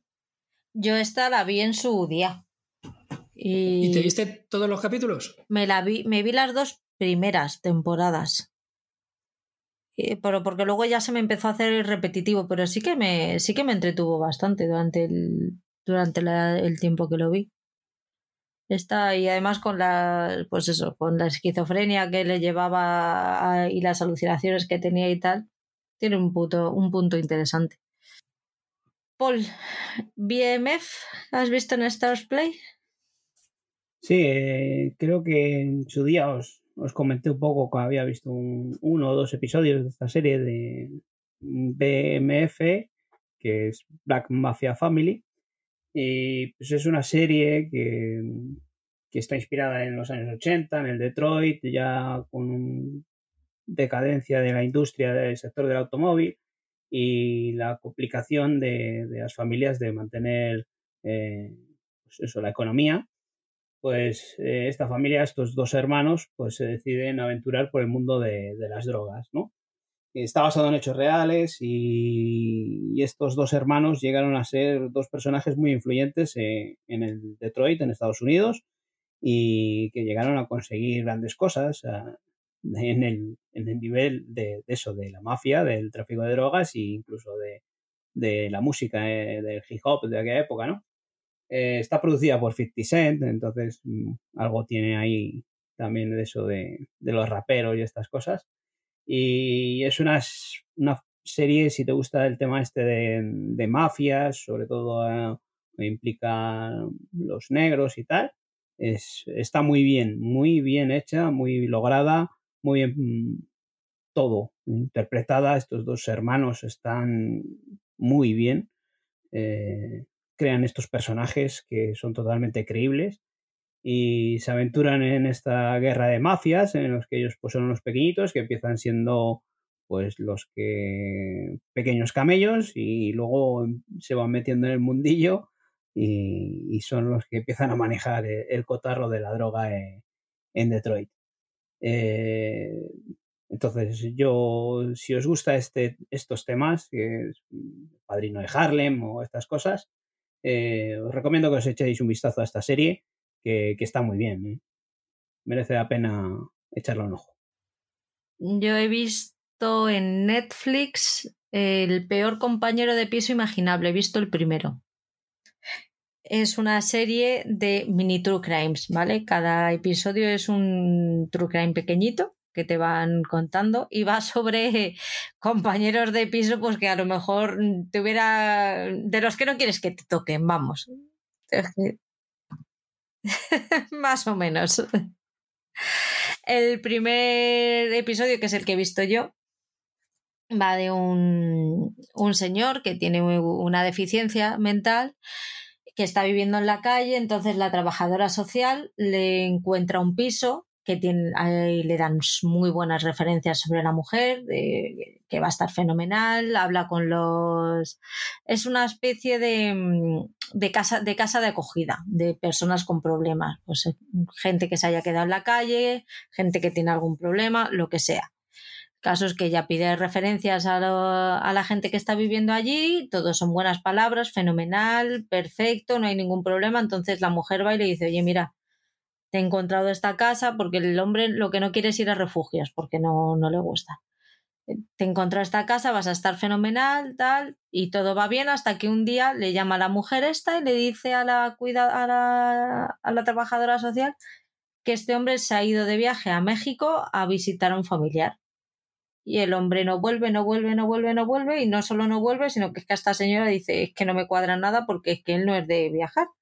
Entonces ahí ya pues empieza a descubrir un poco quién es esta señora, cuáles son sus antecedentes y, y al final se descubre dónde está el, el señor.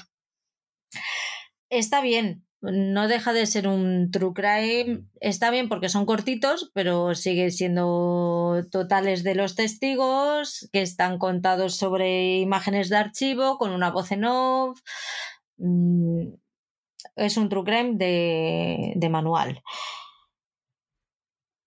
y sobre todo retrata los problemas que había en los años 70, 80, 90 de la falta de comunicación entre departamentos de policía de los diferentes estados, que también pasaba pasa en Europa o pasaba en Europa, ahora ya pasa menos, pero simplemente con cambiarse cuando un delincuente se cambia de estado, como no hay comunicación entre los departamentos de, de policía ni nada, entonces puede volver a empezar sin ningún problema y con toda la impunidad del mundo yo la voy a seguir viendo porque me parece muy interesante y sobre todo es eso, es te cuenta, te la puedes poner 40 minutos, en 40 minutos tienes un caso, me, me recuerda mucho a, Crímenes Imperfectos, pero bien hecho.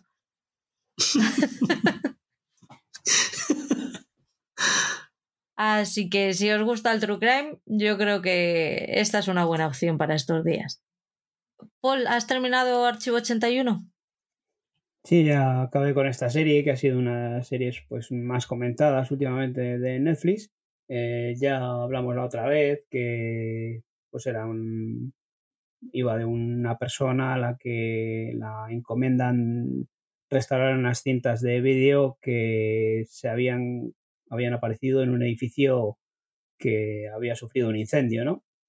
Y cuando empieza a ver este hombre las citas de vídeo, pues descubre que es, mm, son propiedad de una chica que llegó a ese edificio y iba grabando todo lo que ocurría con esa videocámara eh, Sony de, aquellos de los años 90 o así.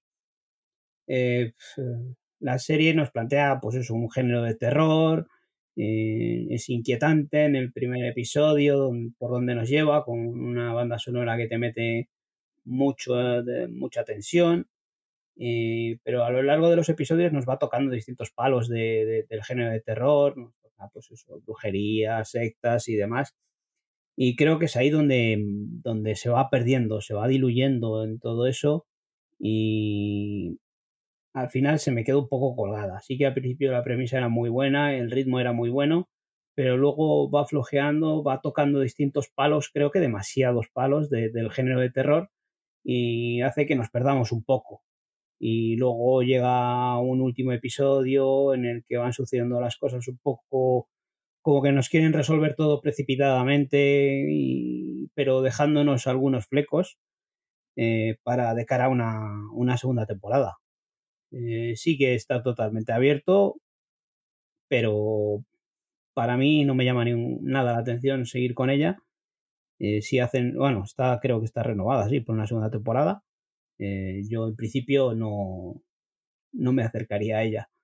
Pero bueno, es una serie que se deja ver no es muy recomendable, o sea, no la recomendaría así mucho, porque lo que digo, eh, se maraña mucho en los géneros de terror y al final no, no queda un producto en el que diga, si te gusta el terror, ve esta serie que, que, da miedo o tal, tiene sustos, no, no tienen.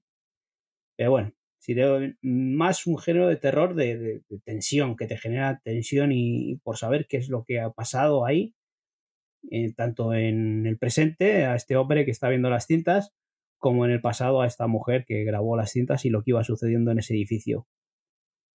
Eh, ahí queda esta serie la he visto, se ve bien, no es para decir he perdido el tiempo, pero sí que defrauda un poco en ese aspecto que quieras ver un, género de terror y, y no te encuentres que es muy de terror. ¿Qué tal los, los rompecorazones, Oscar? Bueno, los rompecorazones, recordamos a todos nuestros oyentes, eh, fue el puteo que me tocó a mí del pasado programa quincenal, ¿no? De revisión de lo que habíamos visto. Bueno, Los rompecorazones es una serie que tiene siete temporadas, comienza a emitirse en el año 1999 y dura siete temporadas. Y yo me pregunto, ¿por qué? Pues misterios insondables del universo, como por qué duró tanto al salir de clase. Que tampoco acabó al salir de clase porque fuese mal de audiencia. Habría, cambiaría la política de la cadena, porque al salir de clase era una serie que daba publicidad y además el, el, objetivo de esa publicidad era la gente más, más joven y consumista. Bueno, en fin, estos son otras historias. Los Rompecorazones es una serie australiaca de finales de los 90, ya digo, estrenada en el 99, que mm, discurre en un instituto de Australia. Eh, diversidad cultural, puesto que entre los protagonistas es una serie bastante coral, no hay un protagonista específico. Eh, bueno, pues entre sus protagonistas hay eh, entre los alumnos del instituto hay un joven de origen griego, otro de origen eh, italiano, los hay de origen, yo creo que era de libanés o... Eh, la época de sensación de vivir yo creo que también estaba por ahí, ¿no? Por los años 90 y tal. Era la época de series juveniles donde se supone que se trataban de manera seria eh, aspectos y problemáticas relacionadas con esta, con esta edad, ¿no? Que todos hemos pasado. Algunos de los que nos escuchan a lo mejor no, no lo sé. Eh, ¿Qué fe tienes? ¿A que sí? Yo tengo que tener fe, no, puedo tener otra cosa. Em, Las estadísticas dicen lo contrario. Me ha sorprendido porque esta serie yo creo que la emitieron en la 2 de televisión española en su momento. Y, me ha sorprendido porque la calificación por edades es mayores de 16 años. Eh, yo supongo que será porque hay situaciones en los capítulos que ahora mismo están muy mal vistas, ¿no? No sé, el tema de eh, las pintadas o el desafío a la autoridad o son cosas que están ahí patentes en los capítulos. Eh, tengo que reconocer que no se me han hecho tan eternos como otros puteos de otros programas, pero sí que he mirado un par de veces la hora a ver cuándo terminaban los capítulos. Porque es que además la gracia que tiene es que se pasa o están las siete temporadas en Netflix, pero no hay pista de sonido en castellano. Eh, solamente es lo que a mí me gusta. Solamente se puede ver en versión original con subtítulos en castellano. Y ahí es donde se ve realmente la talla actoral de algunos de los intérpretes eh, principales. Eh, sí, otro suspiro. Es que no sé qué decir más, porque a mí esa época me pilla muy lejana y yo las cosas que veo ahí es que me parecen de tontos, porque claro, yo en mi instituto cuando estudiaba, pues pues es que esas cosas no las hacíamos. Y lo que pensábamos era, pues estos americanos, estos australiacos, qué tontos son, ¿no? ¿Qué tonterías están diciendo? ¿Qué hacen? pues muy bien, que, que haya tenido siete temporadas. Espero no ver ningún capítulo más. Es, es, lo que más te ha llamado la atención, que haya llegado a las siete temporadas. Yo sí, eso y la calificación por edades. Mayores de 16 años. Son las dos cosas que más me han llamado la atención. Pero lo de las siete temporadas, yo me estaba persignando porque es que no, es que no, digo, no puede ser, es incomprensible esto, siete temporadas. Yo era fiel de esta serie. Y que se puedan ver en Netflix todas. O sea, por cierto, tú la viste doblada, porque era cuando la emitían en, en la tele. Eh, ¿Qué tal los doblajes? Bueno, ¿no? Igual que la serie en general. Pues es que ya no me acuerdo. Han pasado 20 años fácil, si no más, o sea que no me acuerdo. Pero vamos, es que en esa época no me, no me fijaba, pero no me chirriaron. Es más, que no chirrían, por Dios, ahí el, el guapera este eh, griego y el otro italiano, eh, now, ahí, pegando gritos y ahí en el, en el campus y luego el resto de alumnos ahí haciéndoles wow, wow, y, y, el, y el malo maloso también ahí con su gorrilla del revés y su melenita y tal.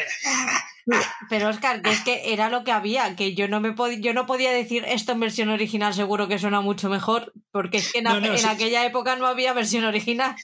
Si no me refiero a que hubiese versión original o no, ahora mismo me estoy refiriendo a las actitudes que se ven en la serie que dice, estos tíos, ¿de, qué van? ¿De qué van? Pues igual que no nos sorprendía Conan el bárbaro cuando lo veíamos, o Tarzán, pues lo veíamos, lo que había y ya está. A esas edades Patri, ya teníamos un criterio. Fuese con un listón alto o un listón bajo, pero bueno, vamos a ver. También tengo que decirte que a mí, con lo que me gustaba Sena y con lo que me gustaba Hércules, eh, las series estas producidas por Sam Raimi, hay, hay algunos capítulos de esa serie que son de vergüenza ajena, ¿eh? O sea, así que... Pero Oscar, y esto no lo digo por meter el dedo en la llaga pero es que cuando salió Sena y Hércules tú eras bastante más mayor que yo, con lo cual tú ya tenías un criterio. Sí, sí, sí, acaba de pasar un hacha volando por aquí al lado mío. es que has dicho, teníamos un criterio, lo tenías tú. Yo con 5 o 6 años mi criterio era voy a pasar un buen rato. Escucha, con 5 o 6 años, no, Sena y, y, Hércules son de mediados de los 90 finales, ¿no? 10. No, no. No, con 10. Tú con 10 estabas viendo la vuelta al mundo de Willy Fogg. Claro, es ¿O que. tampoco. Sí, sí, sí. Pero en su repetición. Nosotros, Paul y yo, estoy completamente seguro que Paul puede mm, presumir, igual que yo, de haber visto la vuelta al mundo de Willy Fogg en su primer pase. Con los cromos de Danone. Sí, señor. Con el álbum que yo, si no lo he tirado, lo tengo que tener en casa todavía. Cuidado, ¿eh? Cuidado. Eh, ¿Tú le has visto, tú has visto esa serie en algún pase posterior? Seguro, O sea, Como David el Nomo. Era, era, mi amor platónico. O sea, yo amaba a David el Nomo por sobre todas las cosas. Se lo puedes preguntar a mi familia, que una de las primeras cosas que hacen cuando llevo a alguien nuevo a casa es contarle lo muchísimo que me gustaba David el Nomo y las cartas de David el Nomo que me echaron unos reyes y que yo no soltaba ni, de coña. Era para jugar a las parejas. Yo presento a mis amigos y lo primero que les cuentan es esa anécdota. Eh, yo creo que no fue lo primero que me contaste.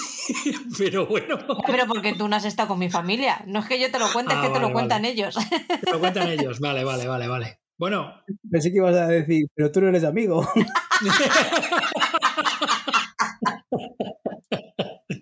Había dado Sí, otra. ahí. otra, otra, otra. Ya que estamos. Que por cierto, si te gustaba tanto David el Nomo, qué trauma el último capítulo, ¿no? Ay, Dios mío. No, no destripemos nada. Yo eso no lo, no lo supero.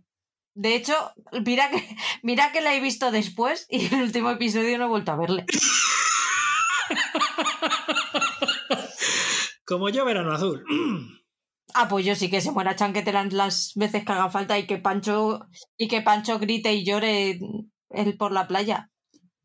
No, si yo lo digo porque no la he visto, no la he vuelto a ver desde. Desde. Probablemente entera, no la, no la he vuelto a ver desde su primera emisión. Luego, a lo mejor alguna vez sí que he cogido algún capítulo suelto de estos cuando hacen reposiciones, pero entera, no. Creo que sé hasta cuántos hípidos suelta Pancho antes de decirle a los demás que, eh, que se ha muerto. O sea, es que hubo una época en mi vida en la que me la, veía, me la veía todos los veranos, todos. Era, era religión. Ay, no me extraña que ahora te gusten los True Crimes. Ese spoiler del teleprograma, vamos, como ese no ha habido otro en la es cierto, historia. es cierto, es cierto, es cierto. Lo tenía olvidado. Qué spoilerazo, por favor. Qué grande. Eso sí eran revistas de televisión y no lo que hay ahora. Y que, el está- que estamos todos ahí, no lo voy a decir por si acaso alguien se ofende. A la en portada. Tacata. Y ahora si quieres te ofendes. Pero te lo llevas puesto. Ahora si quieres la compras. Ahora si quieres la compras, que la tenías ahí en el kiosco puesta. Digo, que lo veías pagando o sin pagar, pero tú sabías que se había muerto. Ay, Dios mío. Bueno, y los abuelos y abuelas cebolletas, ¿qué más nos tienen que comentar al respecto? Bueno, que eso que los rompecorazones, yo creo que, que cuando lo vi yo, y eso que lo echaban en la 2 y tal, eh, creo que más o menos coincidía en tiempo con, con Sensación de Vivir. Y creo que ella tenía esa percepción de que era la versión cutre o la versión de, de, hacendado, como decimos ahora, ¿no? De, de Sensación de Vivir, ahí, esa versión. A mí me suena haberla visto también, no fielmente, pero sí algún día y decir, joder, pues eso, ya tener un poco de, de criterio y decir, esto es un poco malo, ¿eh? pero bueno, era lo que había en, en esos momentos y lo veías y bueno, pero eso sí, sin más y que vamos, que digno de puteo ponerte a ver ahora esas cosas. Y es mala, porque encima luego llega y no, no es por decirle de la edad, no, es con cariño. No es por ser es por mala, es por contextualizar. Estoy contextualizando No, no, la conversación, nada más, Con cariño, con cariño. con cariño, con cariño. No lo digas muy alto que a ti todavía no te ha tocado. A lo mejor pillas. Que no he dicho nada todavía, todavía no te he dicho nada de jefa ni nada. ya verás, te doy, te doy dos series para empezar.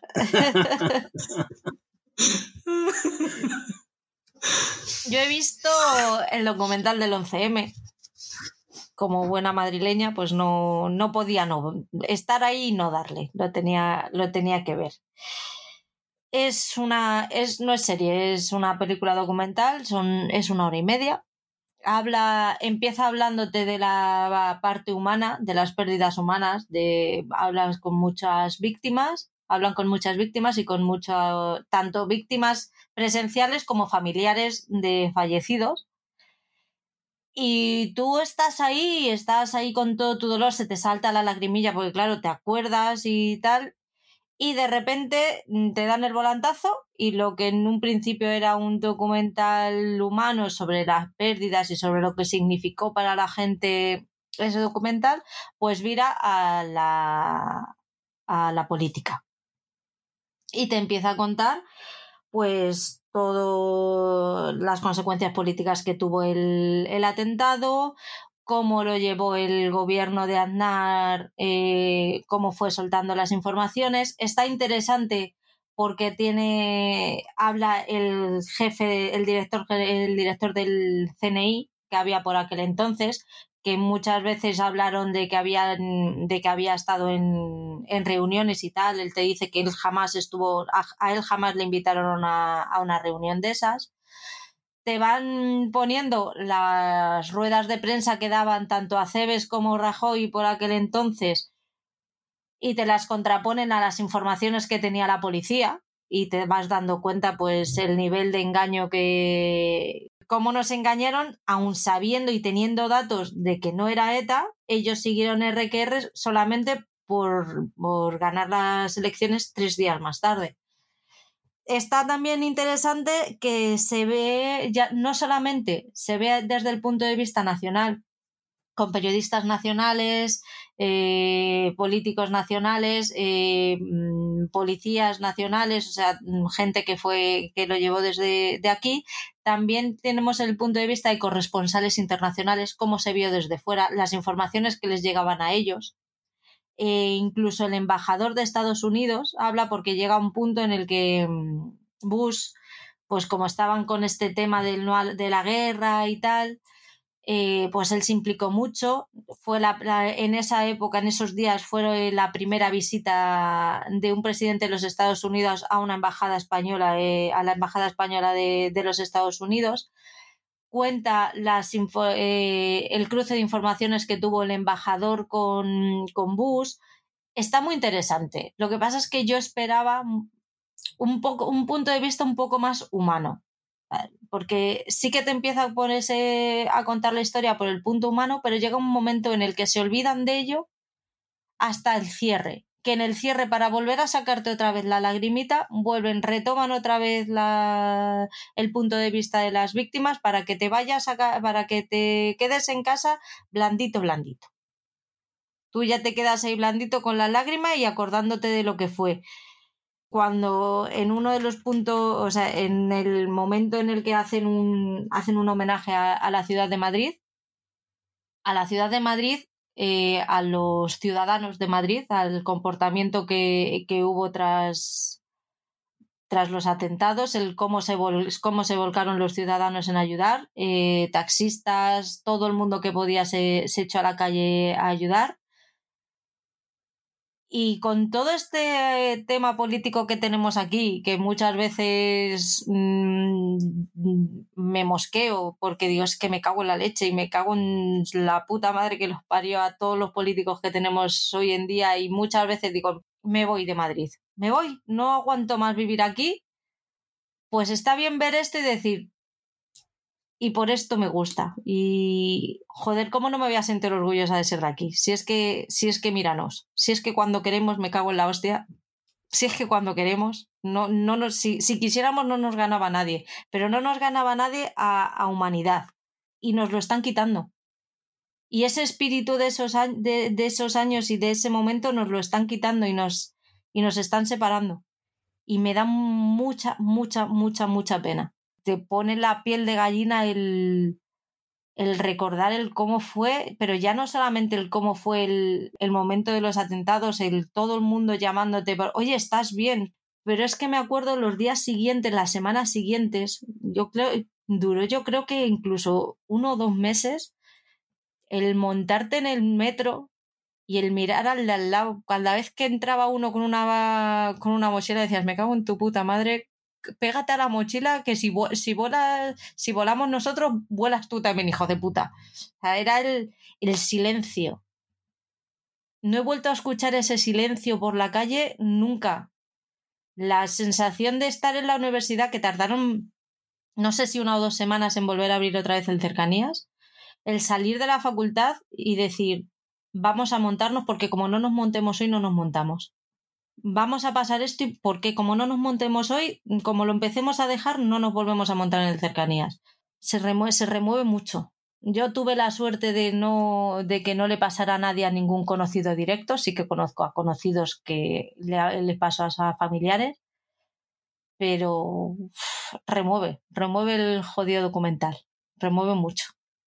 Creo que en Amazon Prime, si no se ha estrenado ya, se va a estrenar uno también al respecto. Para, para el 11, para el 11 de marzo. día 11. Pues eso, yo no soy objetiva con este documental, pero yo lo recomiendo. estoy muy tentada a hacer... No, no lo voy a hacer. ¿Qué te está pareciendo Estamos Muertos, Paul? Pues, pues mm, el otro día yo creo que hablamos, eh, ya que había visto yo creo que un episodio, ¿no? Y pues es una serie muy entretenida. He visto cuatro y me lo estoy pasando muy bien con ella. Está muy bien hecha, eh, tiene un ritmo trepidante, y, pero claro, tiene que gustar este tipo de, género de, zombies. Eh, y encima con, con una producción subcoreana. El, doblaje, la verdad que hace bastante pupita, ¿eh? porque lo estás viendo, yo que lo estaba viendo doblado, y, y yo los diálogos son súper infantiles, pues bueno, son unos chavales que, que están en un instituto, ¿no? Y, y ese instituto es el epicentro de un, de un virus que, que convierte a las personas en zombies y, se quedan un grupo de, chavales pues encerrados en el, en el instituto y, tienen pues que hacerse valer para, para poder sobrevivir y están rodeados de zombies y, y son zombies que ya dijimos el otro día, son zombies a la carrera, son zombies que no van arrastrando los pies como The Walking Dead. Que vamos, como te vean, echan a correr y, vamos, sálvese quien pueda. Pero está muy bien. Yo eh, tienes que, si te pones con ella, sabes a qué serie vas a ir y, y, es muy disfrutable. Pero eso, lo que hablaba del doblaje, que me parecen diálogos muy infantiles. Y ya dije, joder, pues voy a ver un poco en versión original, a ver si tiene ese tono o los chavales estos hablando en esa, de esa forma tan, tan tonta, ¿no? Y no, hombre, pues cambia totalmente el cuento. Hablan como personas normales o como chavales de esa edad mm, normales. El problema es que hablan en, coreano, ¿no? que si hablasen en inglés, pues oyes, pues cuando ves, mm, pues te puede, aunque no tengas mucho, muy, mucho nivel de inglés, pues puedes eh, saber un poco qué es lo que van, van diciendo. Pero aquí te tienes que enfrentar con los ojos cerrados y nada más que leer. Entonces, bueno, haya cada uno, pero, pero el doblaje es, le deja bastante mal. Yo ya te digo, yo si os gusta este género, merece la pena verla, porque encima verla sin decir voy a ver una serie, no, verla para disfrutar, eh, porque tiene secuencias que son fantásticas, cómo están rodadas, pero son mm, secuencias de acción pues tontas que, dices, a ver cómo se escapa, es siempre el bueno, ¿no? A ver cómo sale de, todos esos zombies. Y el que es el malo o el que ves que es el personaje secundario, pues muere de la forma más tonta. Es decir, pero bueno, pero si es que tú eres tonto. pues, pero que es. Eh, yo me estoy divirtiendo, me, me, lo estoy pasando muy bien con ella. ¿eh? tiene un defecto también que son episodios de hora y pico o tal, y se, igual se puede hacer un poco larga. Pero vamos, que, que yo voy a seguir con ella porque me lo estoy pasando muy bien. La tengo que retomar. La tengo que retomar. La, la empecé a ver y, y, tengo curiosidad porque hablas mucho de ella y, y con garas y, jolín, quiero seguirla a ver. Pero es lo que hemos hablado otras veces, que porque me gusta a mí no te tiene por qué gustar a ti. Eh, siempre es ver este tipo de género y decir, pues mm, eh, lo veo, lo disfruto, veo cómo se retuercen los gestos y sonidos que hacen cuando se convierten en zombies, que, se mueven de una manera espectacular y cómo corre, como tal, y dices, joder, macho, esto sí que acojona. Ya de Walking Dead con todas sus tramas que, que iban pasando, pues ya aburrían. Aquí esto tiene un ritmo brutal todo el rato corriendo y todo el rato poniéndoles en riesgo. igual son secuencias tontas, ¿eh? Porque vamos, que se descuelgan por una ventana con una manguera de bomberos de, estas de incendios que dices, ¿pero dónde vais, hijos míos? Pero bueno, pero se disfruta, se, se ve y, y se entretiene uno viéndolo. Yo he visto cuatro episodios de La Divina Gula es una serie de estas que me gustan a mí, de comida y, tal. Y yo la empecé a ver porque dije, bueno, es comida mexicana, me mola, voy a ver si puedo aprender algo de la, de la cocina mexicana, que a mí me gusta mucho ir probando comida de diferentes países y hacerla en casa y, y cuando veo los, los episodios digo, ¿qué mierda es esta? No porque... A ver, que a ver que se me entienda. No porque esté mal la serie. O sea, la serie está guay, es súper divertida y te cuenta pues, eh, cómo se hacen las enchiladas, el no sé qué. Es que no me acuerdo ni de los nombres. Pues te hacen unas mezclas de cerveza con alcohol que luego le ponen marisco por encima o carnes o no sé qué que dices, pero vamos a ver. Va- vamos a ver, esto se come, se bebe, mm, lo tienes que batir, ¿qué haces con ello? O sea, son todos los episodios un poco así, es comida rápida, en otro te cogen snacks de estos tipo matutano, nachos, pero, pero no nachos, doritos, que dices, hostia, tío, que eres mexicano, ¿en serio estás comiendo doritos? No me jodas. Eh, Es que, o sea, me indigno yo, no se van a indignar ellos.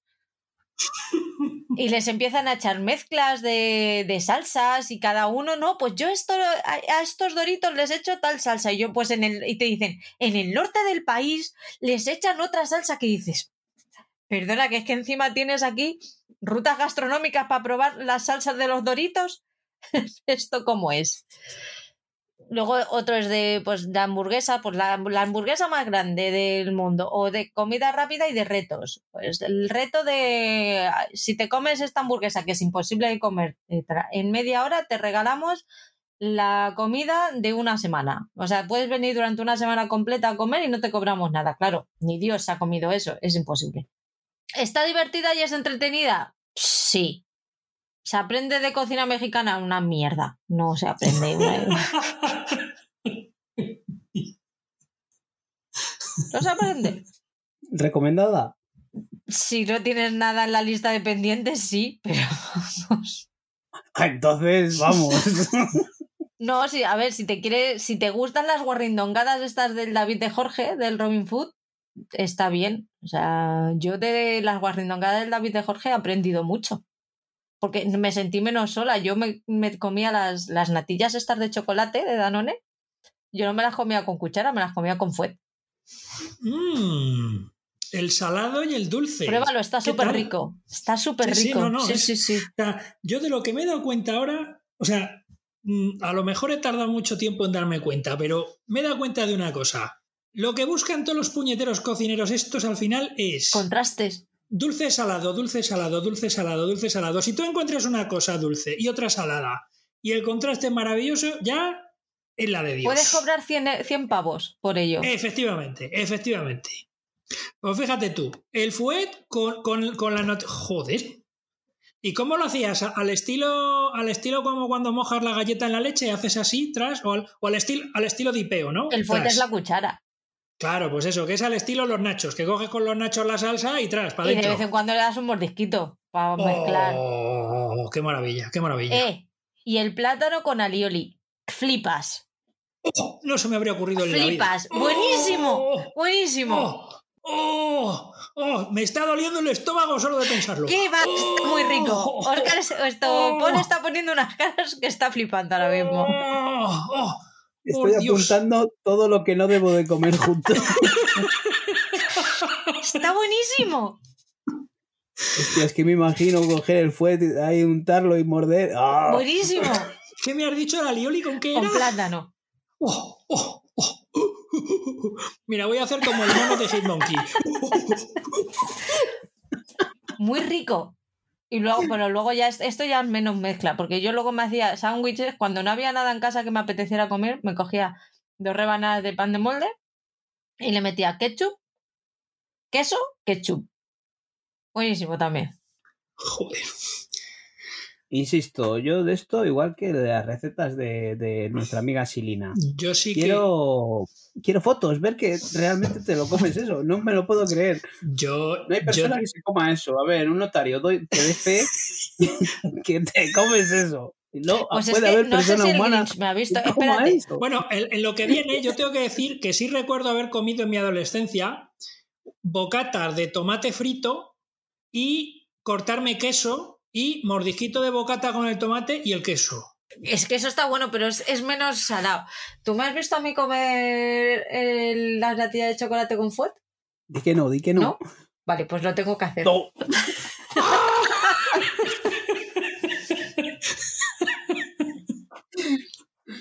Esto no lo cortes, ¿eh? Ah. Ahora te lo comes. No, no, no, no, que- pero con muchísimo gusto. Que O se sea, vea. que es que está, está que flipas. De hecho, en un cumpleaños lo conté y mi familia no se lo creía y, y mi tía sacó el fuet, lo cortó, o sea, te- había fuet y dije, joder, pues yo esto me lo comía con, con natilla de chocolate. Y sacó natilla de chocolate y lo probaron y está que te cagas de bueno. Sí, señor. Señor bendito. ¿No vas a querer merendar otra cosa en la vida? ¿Qué es eso? No, no, que se van a quitar las ganas de merendar. Yo ya no lo como porque el metabolismo no es el mismo, pero... mm, no, no, pero haré la prueba. El próximo día, antes de grabar, me lo pongo aquí y me lo como delante de vosotros, para que me veáis. Eso me, eso me va a pasar a mí, que ya el metabolismo no, ya no es momento de probarlo. Échale la culpa al metabolismo, sí. Copón. Pues, eh, eh, y el plátano con alioli, en serio, Oscar, pruébalo. Claro, luego dice, no, es que no me siento tan sola con estos que son raros como yo. No, no, no, no.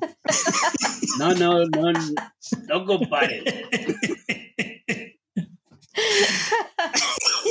Bueno, en cuanto a series, No seguís siendo raros como yo. Ahí sí. Pero comida Hay que no, ¿eh? probar cositas nuevas. Siempre. Sí, sí, probamos, pero, pero mezclando con criterio. Muy rico. Ah, Y el, el bocadillo de, de nocilla con chorizo es mítico. Sí, ese sí que es conocido. Ese sí. eh, Pero sí. mítico porque es una leyenda urbana, No, ¿no? no, no, Yo no, tenía no, no. compañeros que se lo llevaban acá al cole. Y el de pasta de dientes, pero eso ya no es alimento. No, eso ya, yo ahí ya no, ya ahí me, ya, es, ahí, ahí está mi límite.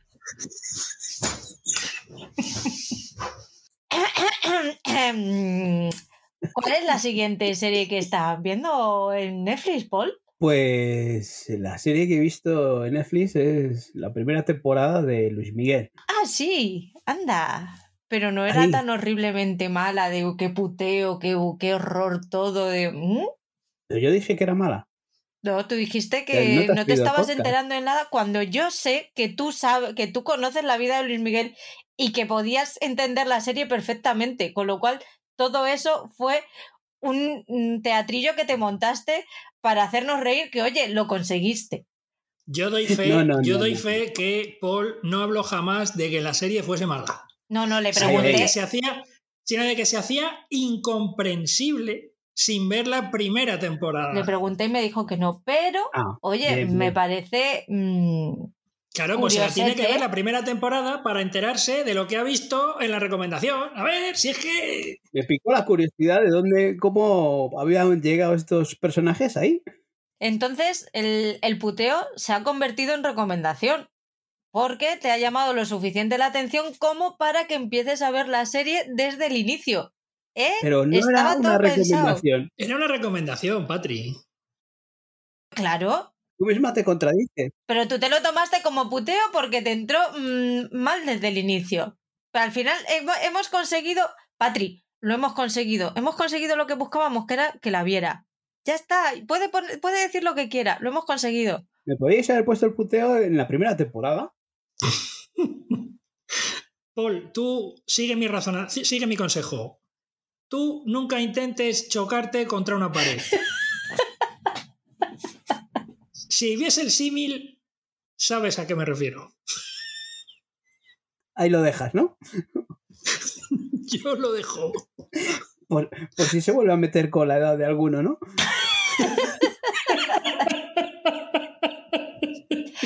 Es mi, mezo- es mi mejor baza. Pues nada, pues eso, que, que la serie pues está bien, vista desde la primera temporada, el capítulo 1, pues empieza bien. Empieza bien, siendo Luis Miguel pequeñito, siendo un niño. Y, bien, pues oye, yo sabía un poco, conocía un poco, no soy un fan de Luis Miguel que me conozca toda su vida. Sé lo que le pasó a Luis Miguel o lo que había detrás de Luis Miguel, un poquito. No es que me, subiese- me supiese toda su vida Pero así, aquí, viéndola desde el primer episodio de, la primera temporada, pues puedes ver eh, qué es lo que pasó con Luis Miguel en su infancia y en su juventud. Eh, pues la serie he visto pues unos seis episodios o algo así. Y está bien, está bien contado todo lo que le pasó a este hombre en su juventud y en su infancia. Y pues eso, descubrir a Oscar Jaenada, esa interpretación como haciendo de su padre, pues está muy bien. Veo cómo le trataba a su padre, porque claro, en la segunda temporada no sé por qué tenía tanta manía al padre. Pero bueno, aquí vemos ya por qué el padre era así de cabrón. Y, eso, y descubres pues que Luis Miguel, que no era mexicano, va a llamarse el Sol de, de, México, ¿no? Y que era puertorriqueño de nacimiento y como les vendieron la moto para, para que fuese un icono mm, mexicano, ¿no? Eh, por eso, así vista la serie desde el principio, pues está bien. No llega a ser un culebrón. Entonces, como serie está bien. Sí, pero te tiene que gustar un poco el tipo este. Tienes que saber un poco Luis Miguel y, quién es y, gustarte un poco, porque si te vas a poner a ver una serie porque es Luis Miguel pero no sabes ni quién es, pues te va a sonar todo a chino y, y vas a salir pitando de la serie. Pero por lo demás está bien, eh, está bien producida, no, no está llevada a ese, ese ritmo de culebrón y, y, se deja ver. A mí un poco lo que más me chocó era ver a ese Luis Miguel de, de joven y que, que, bueno, nos venden que tiene 18 años, ¿no? Mm, no sé, pero vamos, ya está bien crecido para tener los 18 años. No, ahí no, no me entró mucho eso, es el personaje, el actor este que tuviese 18 años, no. Pero por lo demás, pues está bien. Eh, hasta donde he visto, me apetece seguir viéndola. Mm, me encanta la, la interpretación de, de Oscar Jaenada en ese papel ahí de, de padre, de, padre chungo, de, estos. Y, eso, la voy a seguir viendo, voy a acabar la primera temporada y como la segunda temporada ya he visto un par de episodios, pues ya, ya, la tengo un poco avanzada. Pero les volveré a ver porque, vamos, en aquel momento solo veía fallos y, puntitos para poder ponerle la puntilla luego aquí y echarnos unas risas como nos echamos. Un buen momento el de, el de Luis Miguel, del pasado podcast. Ya sabré quién es el que se ha muerto en el primer episodio. ¿Eh? Sorpresitas de la vida, así es que es la pimienta, la pimienta. Ya sé que uno se va a morir. no he hecho un spoiler. En Movistar has terminado de responder. Sí, eh, ya la teníamos ahí pendiente.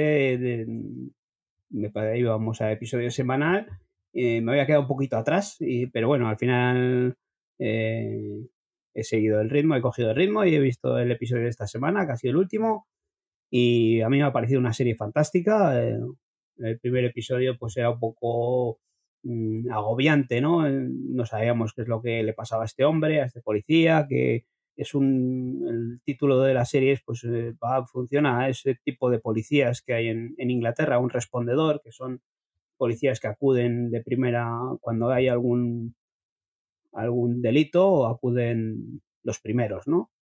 Son de acción rápida o algo así, les llaman. Y pues suelen ser pequeños delitos, robos o altercados que, pues siempre trabajan de noche, lo que a este hombre pues le produce pues cierta tensión y vemos que tiene un pasado en el que antes ha trabajado en, como inspector o algo así en alguna brigada. Y, aquí le vamos viendo cómo va desarrollando todo, todo eso y cómo se va encontrando con situaciones que le van complicando cada vez más la vida. Y yo me he disfrutado mucho con esta serie porque la interpretación de, de él es, es, extraordinaria. Tiene unos primeros planos en el que solo ves eh, su cara eh, y, y ves la, presión que tiene el hombre y cómo respira esas respiraciones profundas, pues acude a sesiones de, terapia, ¿no? Y le ves que hace esas respiraciones y cómo lo está sufriendo, eh, todo, todo lo que le va pasando. Y para mí es brutal la, interpretación de, Martin Freeman en esta serie. Es lo que más destaco. Eh, hay una chica, una joven que va con ella, con él, eh, una joven policía y tal, que también hace un, gran papel, ¿eh? Porque tiene encima dos aspectos. Le vemos el aspecto así de, de policía de prácticas y luego cuando a raíz de estar con este hombre, pues le va abriendo un poquito los ojos y, y explota y le vemos ese carácter fuerte y tal. Y en los dos aspectos está muy bien la chica, la interpretación que hace. En un conjunto, la serie me ha encantado. Cinco episodios, facilita de ver y puede agobiar un poco por esa sensación que tiene él siempre de, tensión, pero yo me ha parecido extraordinaria la serie. Yo voy por el tercer episodio. Sea, he visto el tercer episodio, me faltan dos y me está gustando mucho. Lo que pasa es que la quiero ver sentada, eh, prestando atención tranquilamente, sin agentes externos. Así que creo que a partir de mañana va a ser el momento de verla, de verla por la mañana. Pero me está gustando mucho. Y lo que dices de la compañera, mm, toda la razón. Tiene ahí ese doble, ese doble juego que está, que está muy guay. Pues luego, luego yo creo que se la ve más ese, ese carácter, ese, ese cambio de carácter. Mm, Yo la recomiendo mucho esta serie y sobre todo la interpretación de Martin Freeman es espectacular. Mm, Total. Yo he visto una serie documental de dos episodios de la BBC, de la BBC 2, para ser más exactos, que se llama Los Windsor, los príncipes y la prensa, que habla un poco pues de la pues, pues lo que dice el título, la relación de los príncipes de iba a decir de Gales. Eh, los príncipes Guillermo, estoy hoy que lo tiro. La relación de los príncipes Guillermo y Harry con la prensa, sobre todo a raíz de, de empezar con sus respectivas mujeres, con Kate, que iba a decir Kate Winslet, Kate Middleton y, y la otra que se me ha ido el nombre ahora, Meghan Markle.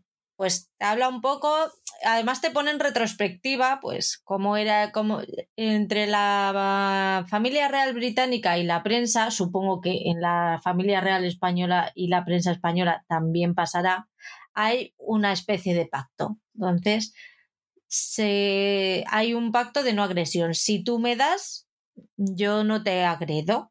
Agredo entre comillas. ¿Qué ha pasado? Pues que a estos dos chavales, iba a decir chavales, a estos dos hombres, pues les pasó cuando eran mm, jóvenes lo que les pasó. Su madre murió por culpa de la prensa.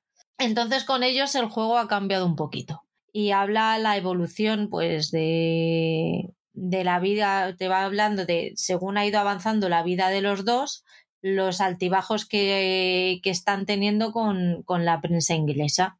Es entretenida, la verdad es que tiene su juguillo. Mm, Yo me la vi en, en un ratito y la disfruté mucho, pero te tiene que interesar todo este tema de la prensa, de las relaciones entre prensa y casas reales y, y todo eso. A ver cuándo hacen la serie en España, ¿eh? Pues están, deben estar con ella, ¿eh? La de X-Ray está con ella, Stars Play. Mm, No sé si la tendrán para este año, pero yo creo que para 2023. ¿Qué tal el crimen de la Guardia Urbana, Paul? Bueno, pues eh, me quedaba de ver el último episodio y es una serie que, con la que he disfrutado mucho. Me ha encantado cómo está llevada, cómo el orden de cómo está montada, cómo nos van contando en cada episodio eh, una parte, desde la visión de uno, otro lado, y el último episodio pues es fantástico porque mm, en el último es en el que vemos el juicio, nos han planteado la situación de, este crimen, que eso ya hemos hablado en otras ocasiones, de, de, esta pareja de guardias urbanos que, que asesinaron a, supuestamente asesinaron a, al marido o al novio de, de, una de ellas. Y ya te digo que el último, que es el que me faltaba por ver, pues es en el que dan la resolución del juicio, de lo que te cuentan, o sea, de lo que pasó en, o supuestamente pasó ese día. y está muy bien, es- está muy bien.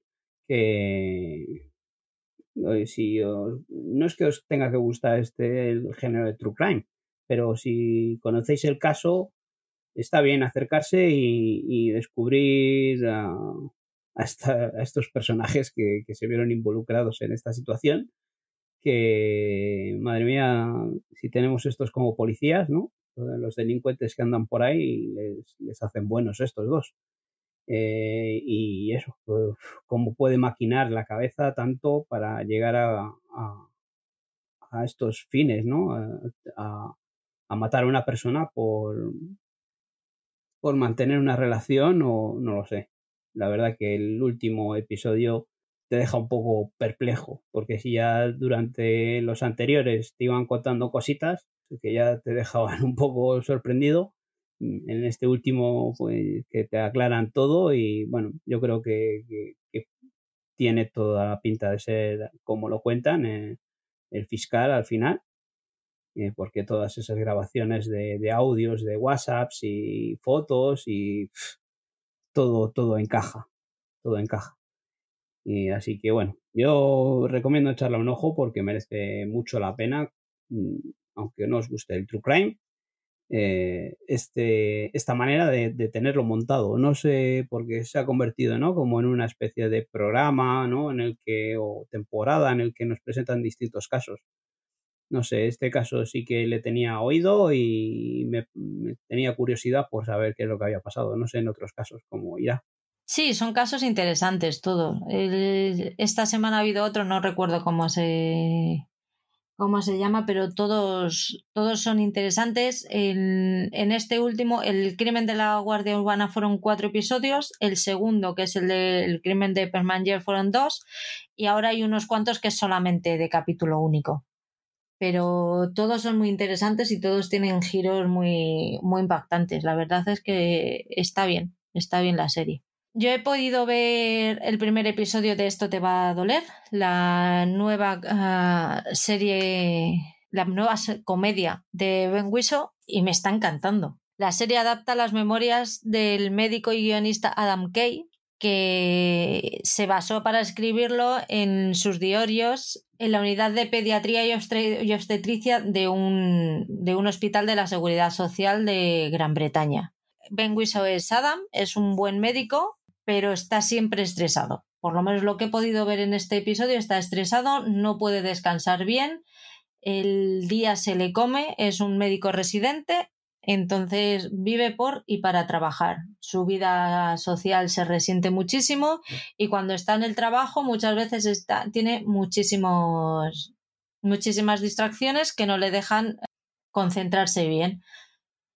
Entonces, pues muchas veces, pues lo que nos pasa muchas veces cuando vamos al médico, que queremos contarle lo que nos pasa y ellos con cuatro preguntas nos despachan y nos da y dan por sabido cosas que realmente nosotros no les hemos contado o minimizan síntomas que tenemos, tal. Pues en este caso pasa algo y tiene un error que puede llevar a, a consecuencias letales. Todo esto se cuenta dentro de que es una situación bastante dramática, se cuenta en un, en un tono de humor muy negro, muy sarcástico, es muy... Él es el protagonista absoluto. La serie es muy rápida y muy rápida de ver y muy disfrutable. Si os gusta el humor inglés, ir a por ella, porque, bueno, tenéis que estar preparados porque no es, no es políticamente correcta, ¿eh? puede ir sensibilidades. Pero si no, es una seriaza. Para mí, a mí este episodio me está encantando. Tengo pendiente por ver el segundo y me voy a poner con ella mañana mismo. ¿Me, me la apunto? Sí, yo también me la voy a apuntar. No, mira que sí que nos había adelantado Movistar eh, los episodios o tal, pero no me llamaba, no me acaba de llamar la atención. Pero bueno, eh, si es una comedia como nos la estás vendiendo, sí que me voy a acercar a, ver por lo menos eh, los primeros episodios, a ver qué nos cuentan, a ver si engancha esto que nos dices, si es políticamente incorrecta, pues tal vez le da un puntito más para que nos guste. Tiene secuencias que dices, oh Dios mío, ¿de verdad me estás enseñando esto? Sí, sí.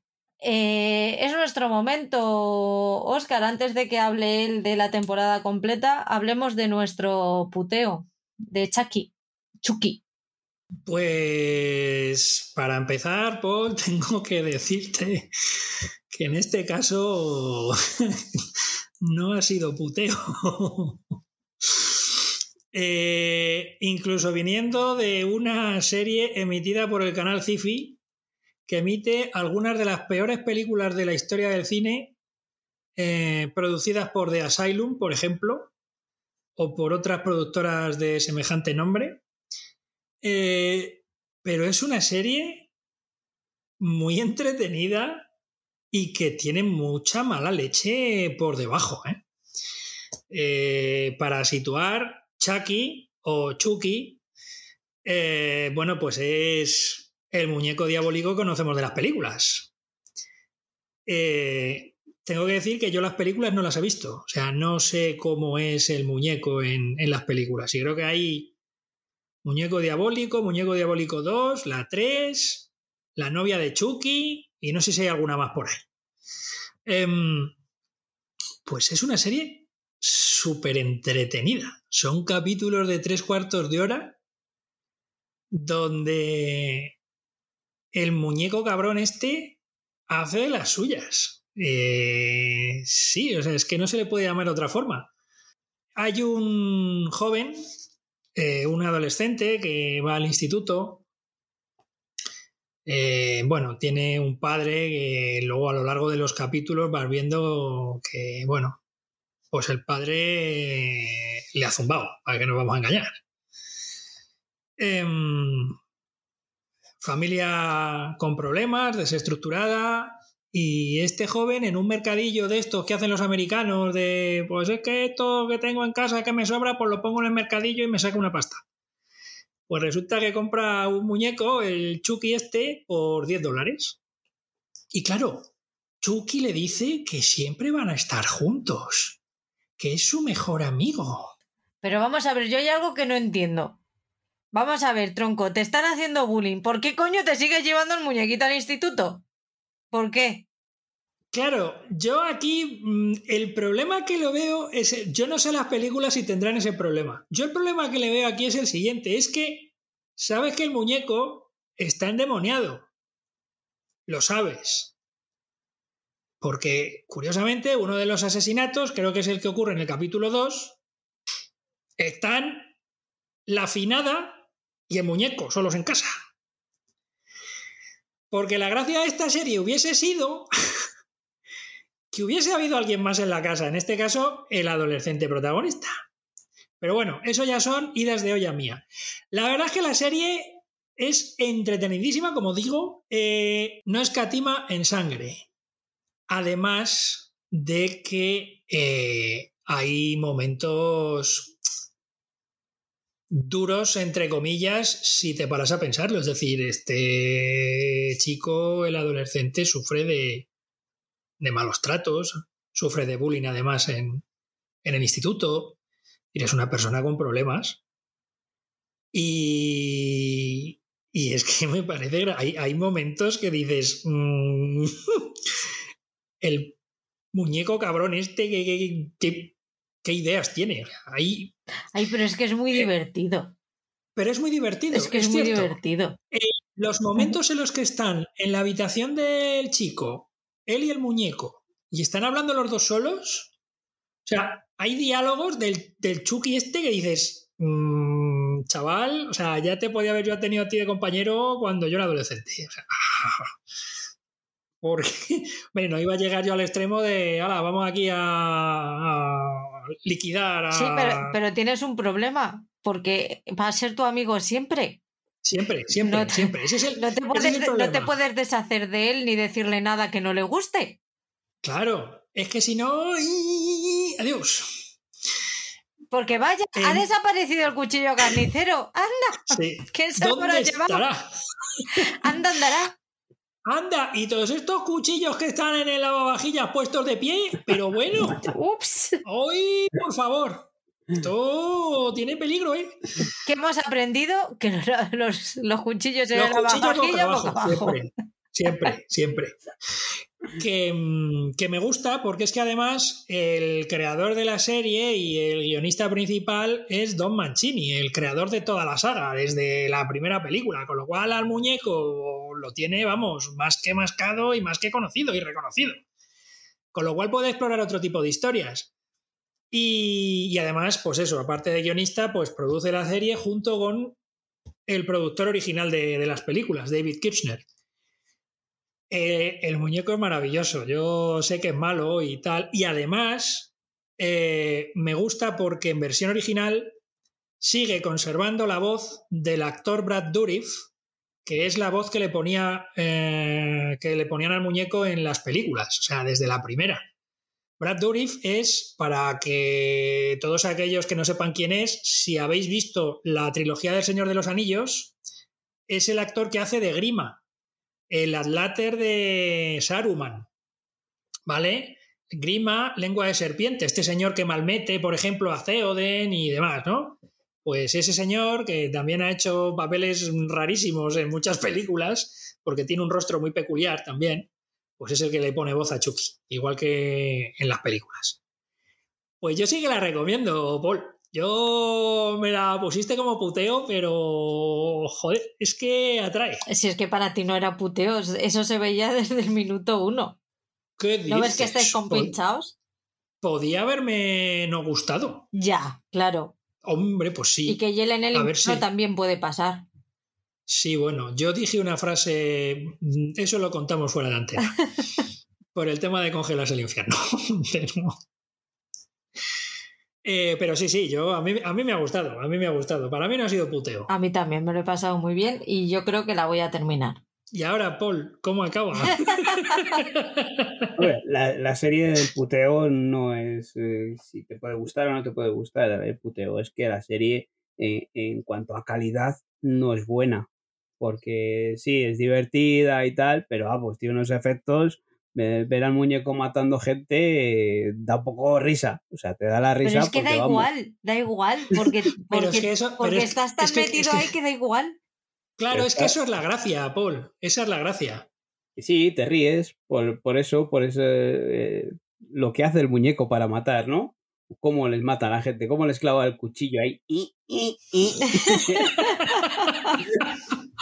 Y, dices que oh, el muñeco este que mide, mide medio metro se sube. bueno, hay, escenas que se sube ahí a, a la, a la chepa de uno por detrás y tal, ahí. ¡ah! Bueno, pues Oye, a mí, el, a mí la, la escena del truco o trato con la vecina esta, que luego le da la manzana, es grandiosa. Y cuando la ves luego hablar con la policía que dices, hostia, tío. Sí, sí, era un niño bajito, de pelo rojo, con un peto vaquero. bueno, no lo decía con estas palabras, pero bueno. Sí, pero eso que dices tú de cómo continúa, pues bueno, pues eh, vemos que, que lo que hace el muñeco este, pues es cargarse a, a la gente que hace bullying a, al chico este, ¿no? Entonces al final se convierte en un aliado.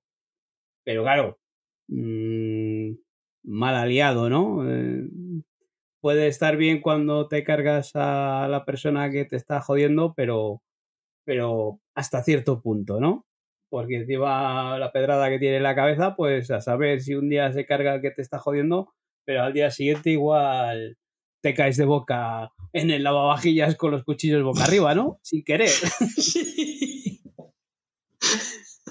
Yo la he seguido viendo, está bien, es divertida. mm, Yo no conozco tampoco mucho, sí que he visto alguna vez algún que eso hace su zapping y en estos canales de TNT o de, eh, de Sci-Fi está por ahí la película, igual ves un rato y, y sí que se ve que tiene muchas referencias a, a las películas. De hecho, luego, pues más adelante te van contando cositas que han pasado en las películas y te las meten un poco ahí dentro de la trama y te mezclan un poco en, modo de flashbacks y tal, te van mezclando un poco lo que es la, las películas y, y, en la serie. Entonces, pues, es lo que os dije la otra vez, es una mm, serie B, un producto mm, malo o de calidad que puede haber gente que no, no le guste este género, pero, pero que te, te pasas un buen rato y que si te tomas así en ese aspecto en el que te descojonas con el muñeco cabrón este, pues es una serie que la vas a disfrutar. Y lo que hablábamos, aquí, o lo que cuentas, Oscar, no escatiman en sangre. Aquí les pega unas cuchilladas y salta sangre a chorros por ahí. Y, y luego hasta en el último episodio hace un recuento de a cuánto se ha cargado. y te los va enumerando a este, al otro, al de la moto. Y "Pues me he cargado no sé cuántos de tantos episodios. Está... Así que está muy bien. Yo, yo me lo he pasado muy bien. ¿eh? Así que, pero claro, si llega alguien y le digo, joder, mírate la serie de Chucky, que es una pasada, que me, he divertido, ve el primer episodio y dice, pero tío, esto sí esto es bueno, no me recomiendes películas malas, ¿no? Así que si alguien nos escucha, que si quiere ponerse con ella, que sepa lo que es. Y si una vez que nos oye que le gusta, lo va a disfrutar y se, lo va, y se va a divertir. Juan Antonio Bernal es la voz en castellano del, del muñeco. La voz de Vigo Mortensen en la trilogía del Señor de los Anillos, además. Y luego aparece por ahí la Jennifer Tilly, esta. Creo que no, no, Oh. no habréis llegado a verla, ¿no? No, No, no. Pues aparece por ahí que es mm, eh, ha salido en las películas. También aparece Es la por ahí. novia, sí. Pues, pues es, es un punto, ¿no? De esta mujer que en su juventud, pues eh, llegó a estar nominada a los Oscars por los fabulosos Baker Boys y tal. Pues que ahora esté por ahí pululando. Que investigando un poquito, he visto que es campeona de póker. O sea, ahora se dedica a jugar ¡Ostras! al póker. Eh, de esto de póker, de, de esto que televisan y tal. Pues eh, es campeona de póker. Ahí donde la tenéis a la Jennifer Tilly de. Eh, bueno, fabulosos Baker Boys y no sé qué otra que también dio mucha guerra así. Ah, en una de Woody Allen. En una de Woody Era en Allen. una de Woody Allen. No sé si era. en Manhattan puede ser. No, eh, po- podía ser acordes y desacuerdos. ¿Te suena? Porque Misterioso Asesinato en Manhattan era contemporánea, si no recuerdo mal. Y esta chica salía vestida como de los años 20, una cosa así, que tenía una voz de pito en la película. Eh, balas No, sobre acordes y Broadway. desacuerdos no era. ¿Cómo se llamaba? Balas sobre Broadway, puede ser. Balas sobre Broadway, puede ser. Vale, pues Sí, señor. pues verla en ese papel y tal, pues ahora verla aquí en este otro papel, pues es curioso. vamos con Apple. ¿Qué tal lo ha empezado la segunda temporada de Servant? Bueno, pues eh, la segunda no, ya es la tercera. La tercera. Y la tercera, temporada de ya? Servant. Sí, sí, sí. Sí, va Madre una mía. por año. ¿Cuánto que- retraso llevo? Bueno, eh, no sé, como que tiene un poco más de ritmo, la veo como un poco más de ritmo, no, no nos tocan tanto este terror eh, psicológico, nos, creo que a- abre a otras cositas. eh, vemos, eh, es que hablar un poco de esta serie es complicado para no tocar spoilers. Pero bueno, eh, estos dos episodios que, he visto eh, sigue ese terror psicológico, pero yo creo que de otra manera. Mm, Puede que sea para bien o para mal, porque las primeras temporadas que tocaban ese, ese género, esa tensión, esa banda sonora que te va metiendo ahí, esa fotografía oscura, encerrados en ese apartamento todo el tiempo. Aquí vemos más claridad, la- les vemos salir del apartamento de día y todo incluso. Entonces pierde ese punch de, que te podía llamar un poco la atención. Pero es que eh, creo que seguir en esa situación acabaría agobiando mucho y dejando la serie. Entonces creo que abriendo así a otra a otro género o otro espacio pueda evolucionar mejor estos personajes y, darle otro un poco más de recorrido. Entonces veremos a ver por dónde nos llevan.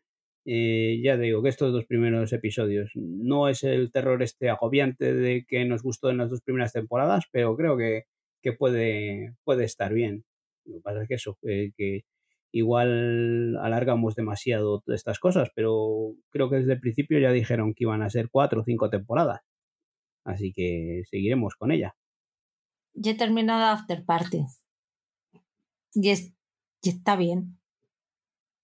Es que no sé cómo esperaba que terminase.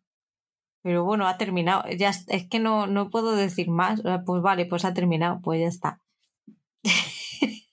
Pero está Es que- bien. ¿Pero te ha gustado? ¿No te ha gustado? ¿Qué- Es que no sé qué deciros, porque es que me, me quedé un poco en plan de. eh, ¿Really yours? es que, bueno, pues termina el... Me parece que el anterior a este fue el de el animado, el episodio animado. Y, y yo me preguntaba quién es, el, la, quién es la última persona a la que tiene que, que investigar y que preguntar. Y cuando veo quién es, digo, no me jorobes. Luego la explicación no está mal. Pero no sé. ¿Sabes? Es como que se lo han sacado un poco de la manga. No, no habría una manera de haberlo, de haberlo sabido. Porque a lo mejor lo importante para la gente de la serie no es el final, sino el camino hasta el final. Sí, Sí, pero ya te digo, es que al final me ha dejado un poco chof. No está mal, pero... Y yo que me quedé en ese episodio 3 del musical, ¿qué me dices? ¿Sigue o abandona el barco? Yo lo seguiría viendo. A ver, depende. Yo lo seguiría viendo, pero porque es que a mí me gusta el, el género. Y, ¿Pero qué género? Y una comedia sobre su género, ¿no? el género de, de asesinos. Pero, a ver, el género de asesinos en un musical, pues bueno. A mí me lo cuentes puede... como me lo cuentes, si hay un muerto, yo estoy ahí. Género de asesinos, animación. Ya, ya pero es que luego pues cada uno, cada uno te cuenta su historia pues como, como la vive en realidad. O sea, el, el, hombre del musical pues es que él tiene ahí guardado en su interior el que no ha podido triunfar en la música, entonces él necesita sacar eso que tiene ahí dentro. Y expresarse como mejor se expresa en la vida. ¿Cómo se expresa mejor en la vida? Pues cantando. Pues el hombre canta. ¿Y, quién se expresa en forma de animación? Luego tienes al flipado de la película de acción, pues ahí va, te cuenta las cosas como si fuera una película de acción, como si estuvieras en Speed. Coge el coche y se lía ahí, ahí da igual que esté con su hija. Él tira ahí a 200 por hora, hostia, porque le mola. Pues cada uno tiene ahí sus taritas y saca la tarita a relucir. Vale, te compro el de la acción, vale, te compro el del musical, pero ¿y el de animación? ¿Cómo me lo vendes? Pues es que tienes que verlo para poder entenderlo. No te lo puedo contar porque es un spoiler. Pero tiene su explicación. Porque tiene ahí un. Tiene un desdoblamiento. Oh, lo voy a dejar, Carlos Jesús. Lo voy, a, lo voy a dejar ahí. Tiene un desdoblamiento. Pero ves, yo, yo te digo que me vendas la serie y, y, cómo vendes esta serie. Vamos, a alguien le dices, ponte con esta serie que es una serie sobre un crimen que te la cuentan unos tarados que no saben ni de dónde les viene el aire. Eso es. Pues yo con eso me lo has vendido, ¿eh? O sea. Porque la cantidad de cosas raras Pero que, no he podido es ver que en televisión. al final va, va, va, de eso, pues cada pues están en una fiera, en una fiesta de instituto de, de no sé cuántos años hace que salieron y cada uno int intenta impresionar a los demás con lo que cree que mejor le puede venir y es lo que tienen, por mucho que estén trabajando en lo que sea, ellos se sienten lo que, lo que quieren ser y eso es lo que intentan transmitir a los demás. Y, y, eso es lo que le transmite a la, a la policía cada vez que entran en el interrogatorio. Pues es que el género del capítulo te dice mucho de la personalidad de, de, esa, eh, de esa persona, mm, valga la redundancia. Bueno, yo creo que lo que le puede dar la opción de que continúe con ella es la duración por episodio de media horita. Si llega a ser de 50 minutos, digo, hasta luego, Lucas. Yo ya te digo, esperaba más del último episodio porque es el que se queda un poco más ahí descolgaete. Pero la serie, la serie, para mí la serie está bien. Es que si no has entrado ya, yo veo difícil que entres. Pues si yo he entrado. No has me entrado. hasta el episodio. Sí, hasta el episodio 2, sí. Tú viste Luego, un al musical, tú 3, viste un musical y, dije, y ya te desinflaste. Sí, sí, sí, sí, totalmente. Pero es que luego veo vuestros comentarios. Pero si el resto de los episodios te gustaron, ¿por qué no te van a gustar los demás? Pero es que veo tus, vuestros comentarios. Y ya me decís que cada un episodio es de un género, hasta el de animación. Y dijo, ¿eh? porque el musical he podido pasar, pero al de animación ya igual se me atraganta más. Pero no te cierres en banda. Dale una Pero sí, yo estoy oportunidad. a todo. Yo me abro todo ya. No, no, no, porque le estás poniendo muchísimas pegas. Eh, Al final la voy a ver y os contaré y le haremos el traje. ¿Qué tan sospechosos? A mí me tienen enganchadísimos sospechosos. eh. Ya hemos ido hablando otras veces de la serie, eh, de que iba sobre el secuestro este de un chaval en Estados Unidos y los sospechosos se supone que les encontramos en, en Inglaterra y las aventuras de estos personajes que se supone que han secuestrado al chaval este, eh, por donde van, a mí me está encantando porque, claro, no tenemos muy claro de si ellos son o no son. Y tenemos ciertos personajes que están ahí, unos parece que sí, que están metidos, otros que no, otros que están infiltrados, otros que no. Eh, a mí me está encantando, porque estas series eh, ya hemos visto este género en el que nos van llevando por tramas confusas, que nos engañan, que... pero yo disfruto con esto y, y sé que al final, pues el que menos te lo pienses es el que va a ser el culpable y, que hay una trama mm, por ahí detrás en el que igual eh, se lo merece este chaval, ¿no? Que le secuestren a- porque es, eh, la madre es influyente en Estados Unidos. Eh, ya hemos visto a Uma Thurman un poco más, no nos han hecho un San Neil en invasión. Entonces, ¿por qué me voy a quejar a los señores de Apple? Esta vez no me quejo a señores de Apple. Han traído una pedazo serie y yo me la, estoy disfrutando, me la estoy comiendo. Y eso, que es una serie que hemos visto, un género, un tipo de serie que hemos visto más veces. Pero me gusta y, y me dejo engañar todo lo que quieran mientras me lleven a un buen fin. A mí me pasa igual. Yo esta es una serie que igual me la estoy viendo, estoy súper disfrutona y me pueden hacer las trampas que quieran que me las voy a comer. Mientras me Eso. las hagan bien. Sí, sí, mientras que lleguen a buen fin, claro es. Y separación, yo he visto tres episodios y me sigue sorprendiendo. No sé, eh, no sé a dónde, a dónde va a llegar, porque lo que estoy leyendo en el grupo es que va más que en el cuarto están todos sorprendidísimos de, de lo que pasa y, y yo ya quiero verla. Pero se está poniendo la cosa cada vez más rara, cada vez empiezas a, a desconfiar de más gente, ya no sabes quién es el bueno y quién es el malo. Está ahí la cosa calentita. Está muy bien. Yo también he visto tres. Eh, lo que hablamos que, que, pues Apple nos ha planteado que tuvimos un tiempo de vacío. Ahora nos ha traído estas dos pedazos series, eh, acompañada de alguna más que quedaba ahí por detrás como After Party. Y, y yo estoy disfrutando también mucho con esta serie. Esta, si ah, con sospechosos, eh, a cualquier persona le diría ponte con ella, que, es una serie muy buena. Ah, con esta no recomendaría a todo el mundo, ¿eh? porque es una serie extraña, es una serie rara, es una serie muy visual en el que trata mucho con la fotografía, con los planos, con esos escenarios dentro de, de- esa oficina, esos pasillos largos, todo monocromáticos y tal. Y es especialita la serie, es especialita. Pero vamos, que ¿No te pasa a ti que quieres entender los números? y los números cuando les van cogiendo ahí, cuando van trabajando. sí, sí, Cuando sí, se quedan eh, mirándolos y, y se quedan y ellos entienden y tú los miras y dices, yo, yo tengo que entender la lógica de estos, de estos números y por qué les gustan o les asustan. La primera vez que les, que les ves trabajar, pues bueno, pues no sé, ¿no? Ellos tendrán su lógica, ¿no? En su trabajo. Pero cuando entra la mujer esta a trabajar y encuentra el primer, ¿no? El primer resultado del primer grupo de números, sí que lo miras tú y dices, pues para mí sigue sin tener lógica, ¿no?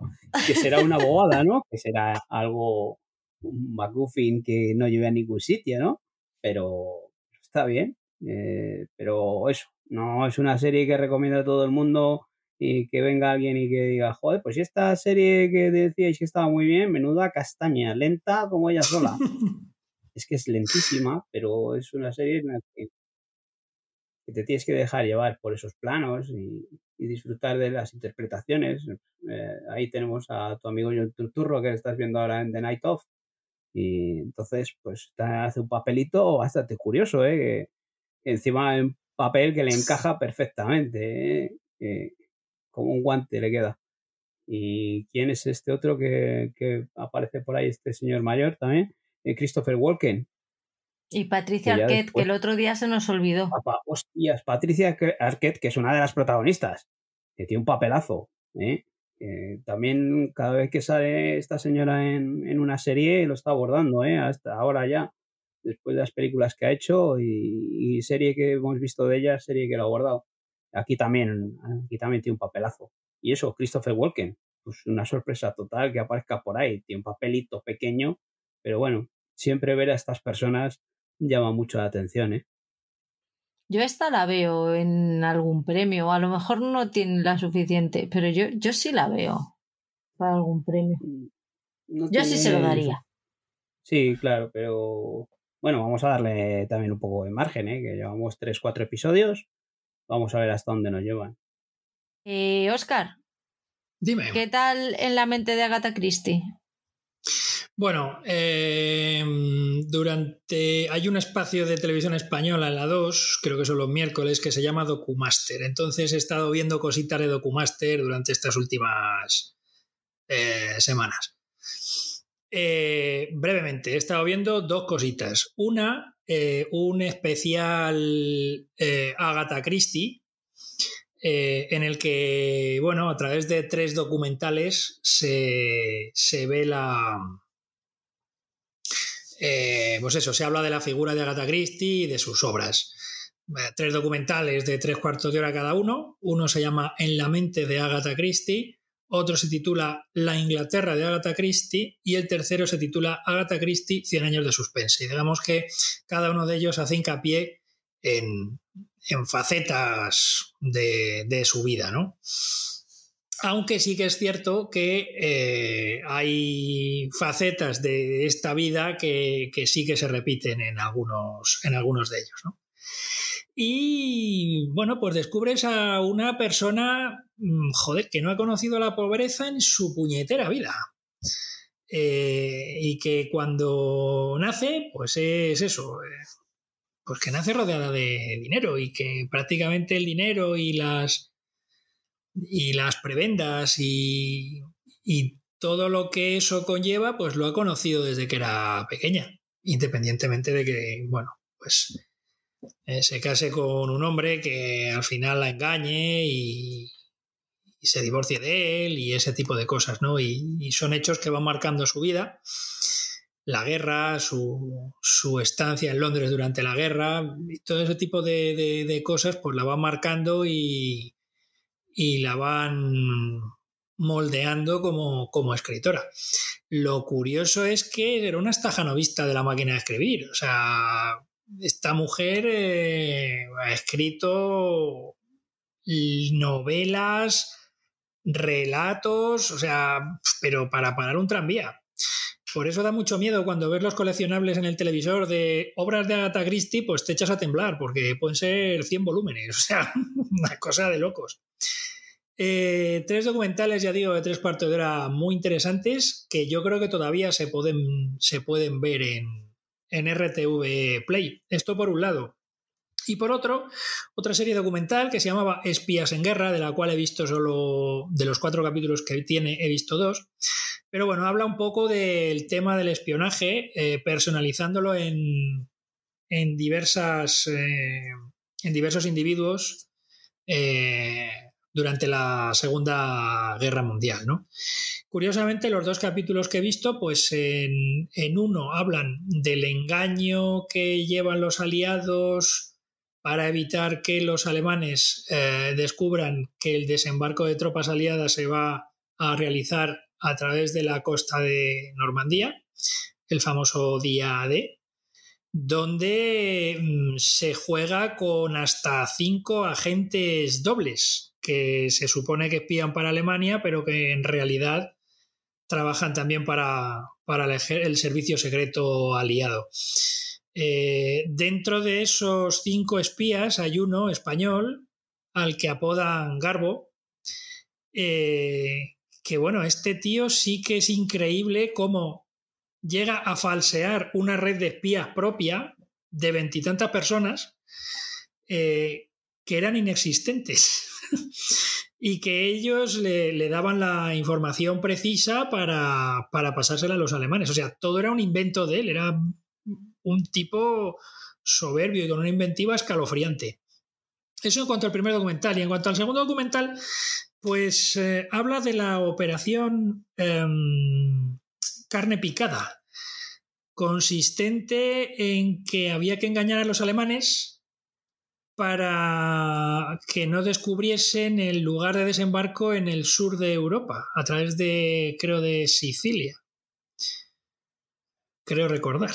Em, y entonces para ello montan la operación eh, carne picada, eh, que consiste en que, bueno, se descubre un cadáver en las costas de Huelva, del que supuestamente es una persona, un aviador que lleva unos documentos importantísimos. Se supone que a los, a los mandos del norte de Europa.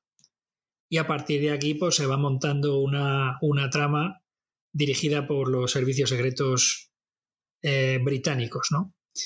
Eh, dos documentales eh, muy interesantes.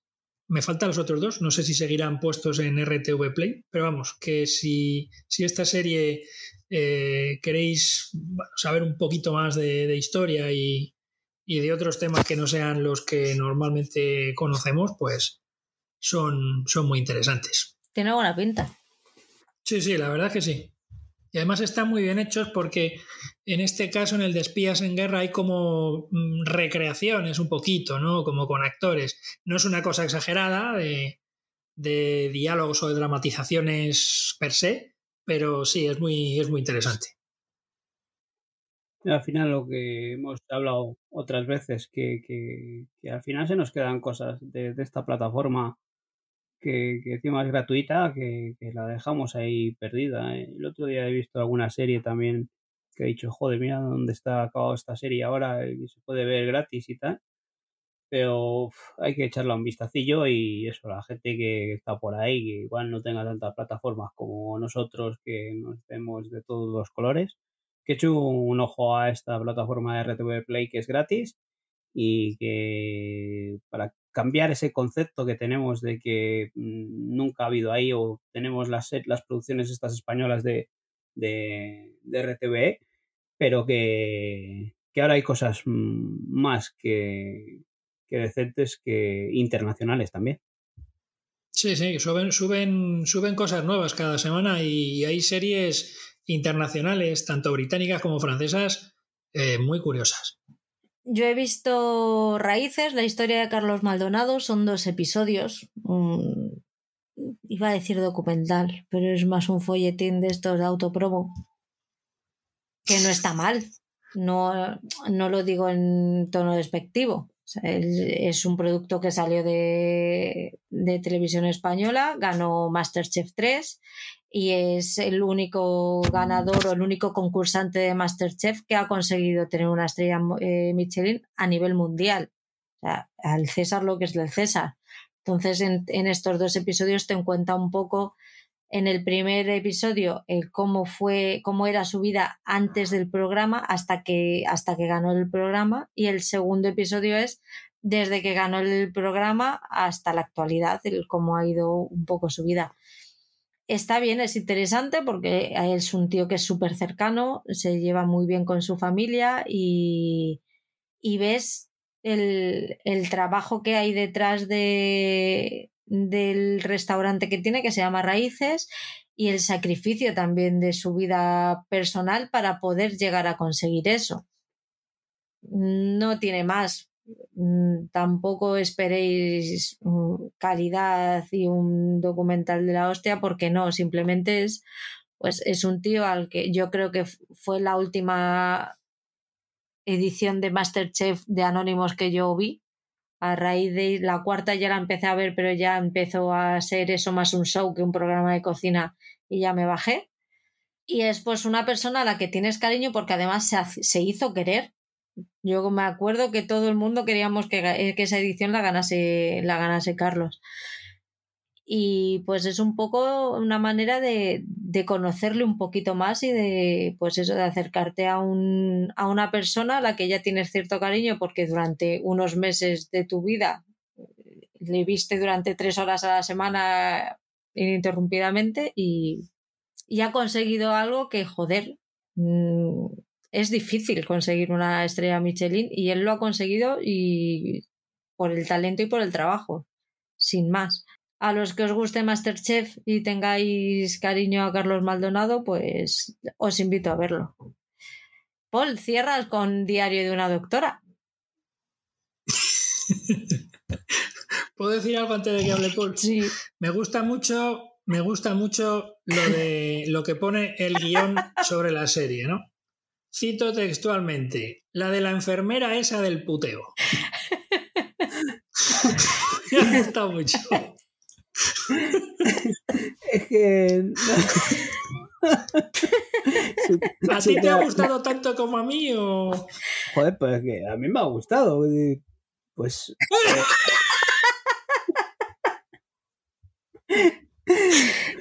Pues me ha caído bien en la muchacha esta, la enfermera esta, que ya te digo, el título de la serie no sé ni el qué es, pero bueno, pues la enfermera esta que va por ahí, que, que, que vamos, no tiene ningún sentido ni pie ni cabeza, pero joder, la muchacha me cayó bien desde, el principio. Y, lleva ahí, se pone una doctora, ¿no? Pues, es que ya no sé muy bien ni, qué la pasa para que llegue al hospital este. Ah, que se iba a casar y, le deja. Que la dejan tirada en el altar. Sí. El, el novio se, se, se, va con otra o, o, tal, y bueno, pues se pone a trabajar ahí en el, hospital de su padre porque descubre que quiere ser cirujana de buenas a primeras o algo así, ¿no? No, no, ella había estudiado medicina, lo que pasa es que la había dejado para ser una buena esposa. Bueno, pues, y, pues bueno, pues va a trabajar ahí al hospital de su padre y, y, es curioso, pues eso, ya me cayó bien desde el principio, cuando va ahí al hospital se pone un, una bata de esta que le queda ajustada a la mujer, pobre muchacha, y, y se la rompe un botón y pues que, en todo el episodio que no tuvo narices a arreglarlo, iba con el escote por ahí, por todo el hospital. No, pues los, médicos más contentos que la hostia allí. Pero bueno, sé, me cayó bien. Si yo la veía decía, ay, esta muchacha, qué maja que es. Y luego se enfrenta a esos retos de, del desprecio del típico, ¿no? del típico acosador o el típico eh, de niños, del, ¿no? Del, amor, del amor de su infancia. Del amor de su amor infancia. de su infancia, que se le encuentra luego allí que encima es médico también y... Pues oyes, no está tan mal, hombre. ¿Quieres más? Te, te puedo pasar el resto. No, no, no, no me compliques más la vida, que encima no está en plataforma, lo tengo que ver, lo que es que encima lo tengo que ver aquí en la tablet, más en pequeñito, pues si fuese en pantalla grande, pues igual me veía toda la temporada, pero así en pequeño, pues no puedo verlo. Y encima Ten en versión original es- que hubiese pero es ganado, Gretchen. doblada. Es, Gretchen mola. Ten cuidado con lo que deseas, que lo puedes conseguir. Cuidado, ¿eh? Son solo tres temporadas de ocho episodios cada una, nada más. Pues eso ya, si ya he visto uno y medio, no voy a decir que he visto los dos. Qué fuerte, es que no medio, cumple un sí. puteo el tío, ¿eh? Pero por eso, si, si lo hubiese podido ver en la tele, grande, español, No, no, sí, cuando me llegó el mensaje, cuando me llegó el mensajito, digo, mírale, con dos días que lo va, que lo va a ver. ¿de qué? Pues, ¿Cómo que con dos días? Que tengo un chivato que me, que me dice perfect- Ah. sé perfectamente el día que los conseguiste. Apurando ahí. Hombre, Contrarreloj. que ese es más Pero- productivo. Que, que está bien, que no es tan mala. Y que se hace querer esta muchacha. Sí, sí, que se hace querer, sí, pero que la serie es mala como un dolor, también. Eh, eh, no, Las hay peores. Eso te iba a decir, que joder, que. O sea, yo he visto- he visto Chucky y, yo a El diario de una doctora me encanta y de vez en cuando la veo porque me gusta muchísimo, o sea, la disfruto mogollón. Pero Chucky es muchísimo mejor que, que Diario de una doctora. pero muchísimo mejor.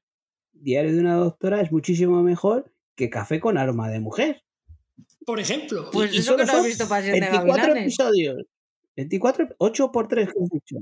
Hoy he visto de refilón eh, un episodio de Café con aroma de mujer y he dicho, ostras, pero si es que esto es súper feminista en comparación con Pasión de Gavilanes. Pero ¿cómo que has visto de refilón? Pues sí, porque le he dado el botón sin querer y ya me he quedado viéndolo.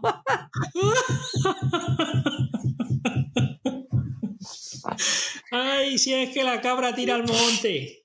Pero claro, es ¿Cómo que he visto y estaba, estaba en la escena esa y estaba hablando con Sebastián y es- le estaba diciendo, el otro le estaba diciendo, jo, es que me quiero casar ya contigo y la otra, bueno, ya, pero es que tengo negocios. Y el otro, ya, pero es que te necesito. Y a- le ha soltado un speech feminista que he dicho, ole tú, ole tú, ole ¿Sabes tú". lo que creo?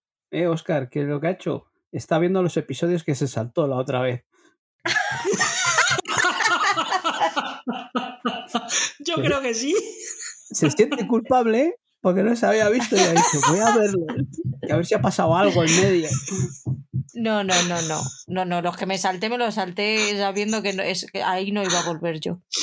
Yo sin querer no veo un Ay. episodio pasando No, por no, allí. sí, le he dado porque le quería dar a esto, joder, de esto que tiene, es- estaba en el iPad y tiene las, las dos imágenes de las dos series y le he ido rápido y en vez de dar a la que quería le he dado a la otra y ya me he quedado. Pues hay Que una que X, sí, que- arriba del todo hay una X que le das. Que no, lo- porque lo- ya lo he visto y he dicho, y estaba la tía hablando y he dicho, joder, a ver qué dice y ya me he quedado. Que sí, que sí, Paul, ¿qué pasa? Que yo quería poner un capítulo de las chicas de oro y he puesto uno de percepción. Y también te has enganchado. Hombre, percepción es lo que estaba viendo, jolín. Pero quería poner uno de las chicas de oro y he puesto otra cosa completamente diferente. O sea, que, que eso pasa, ¿qué pasa? Que eso yo, yo doy fe, doy fe, fe doy, como notario de la actualidad. Y Ay. Oscar no es uno de mis mayores defensores, ¿eh? O sea que... ¡Hola! Pero es que me lleva faltando todas las tres horas y pico de programa que llevamos. O sea, Y luego quiere que te alíes con ella. No, le falta meterse con mis canas. Si, te si me meto con tus caras, me tengo que meter con las mías. Que, a ver, qué problema no tengo, ¿sabes? Pero hombre, es que no me, no me parece un motivo para meterse con alguien el tener canas. Bueno, mm, bueno, te iba a decir por las gafas, pero tampoco. Si somos del club del vidrio los dos. Sí. Yo más tiempo que tú, ¿eh? Que lo sepas. Bueno, ¿a qué, qué edad empezaste tú? Ya, ya, estamos en, Sí. ya estamos enganchados otra vez. Segundo de parvulitos. Estamos Sí, más tiempo que yo. bueno, entonces que, que quieres terminar de verla, ¿no? En pantalla grande. Cuando la pongan en una plataforma, me la veo. Por favor, eh, plataformas, plataformas que operan actualmente en España. Por, por favor, Cosmo, que la echaste tú, Cosmo, por favor. Vuelve, reemite otra vez, redifusión de Diario de una doctora. Que yo me voy a quedar on. con este corte y lo voy a guardar como oro en paño. Que me lo veo, que me cayó bien la muchacha esta. Que quiero saber a ver si se casa con el otro. Se casará con el malote.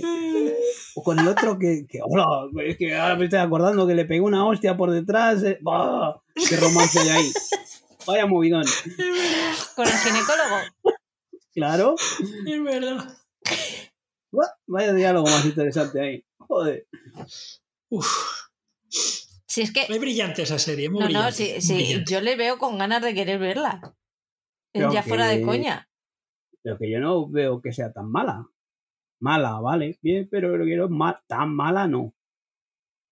¿Ves? Pues ese fue mi primer puteo, compañero. Pero que yo, yo te digo, yo me he enamorado de la rubia esa, de la enfermera.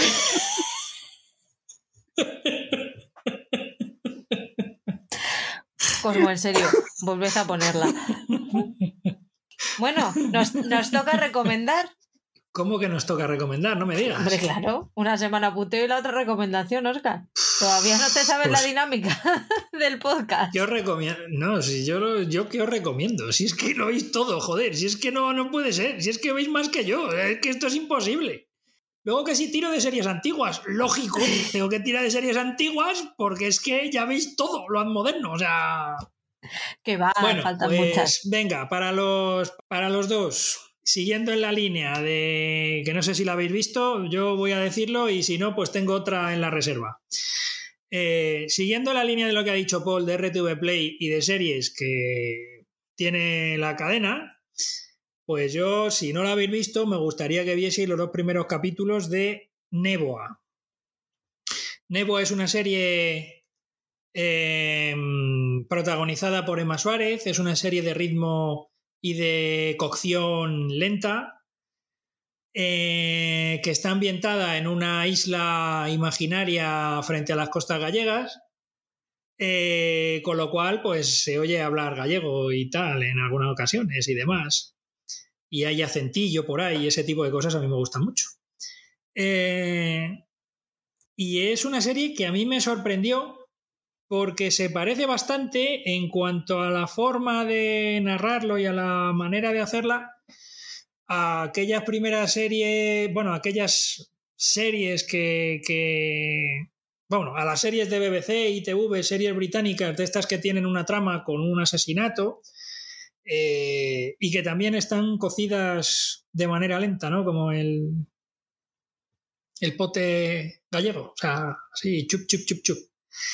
Eh, Emma Suárez está maravillosa, eh, está con el maquillaje justo, ¿vale? No está excesivamente maquillada para que encima parezca más joven.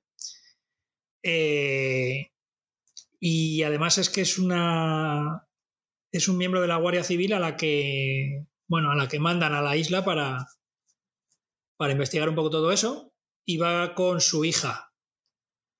Eh, y ya la trama pues ya va tirando, porque lo que, lo que ocurre es que aparece el cadáver de una adolescente.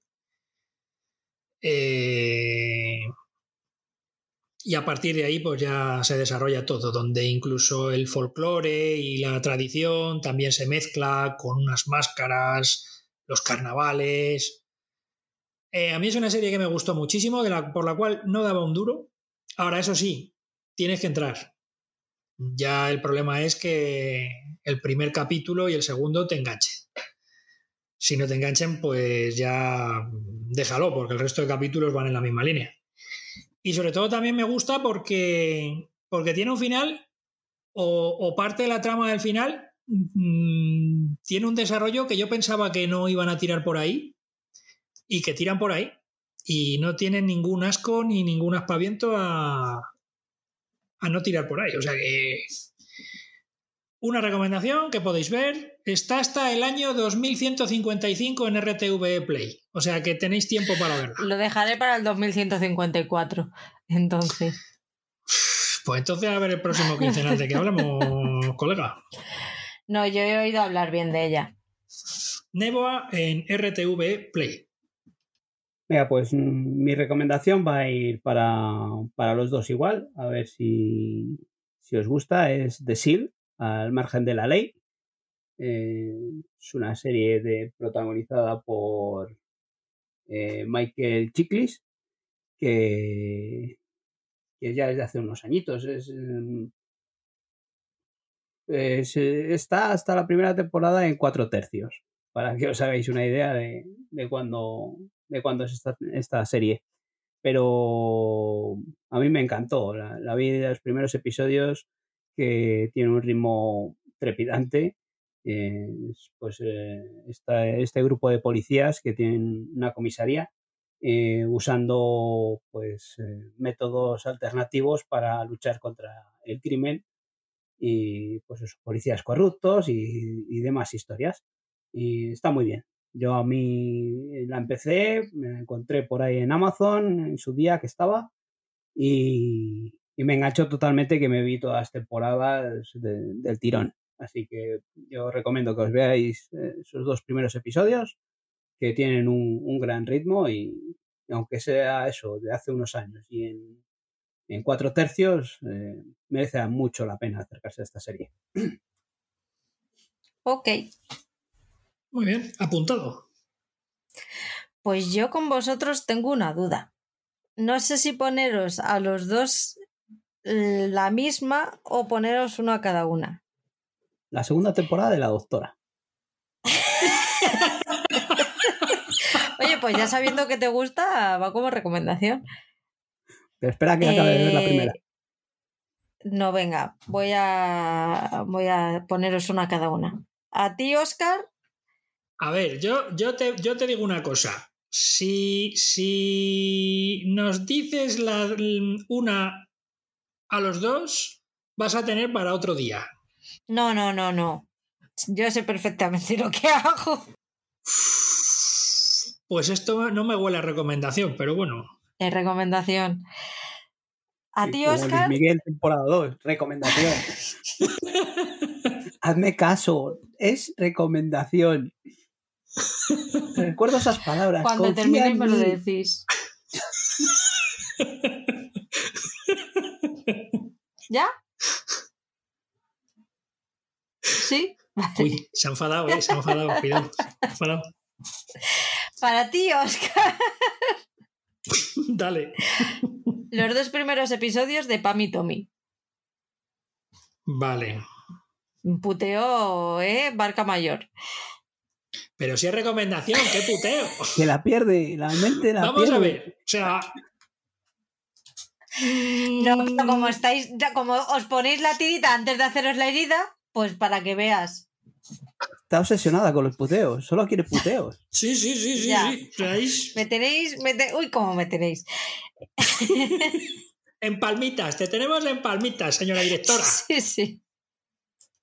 Y a ti, Paul, no voy a ser mala, que es, que recomendación. ¿Por qué recomendación? El primer temporada- episodio, el primer episodio de la Edad Dorada.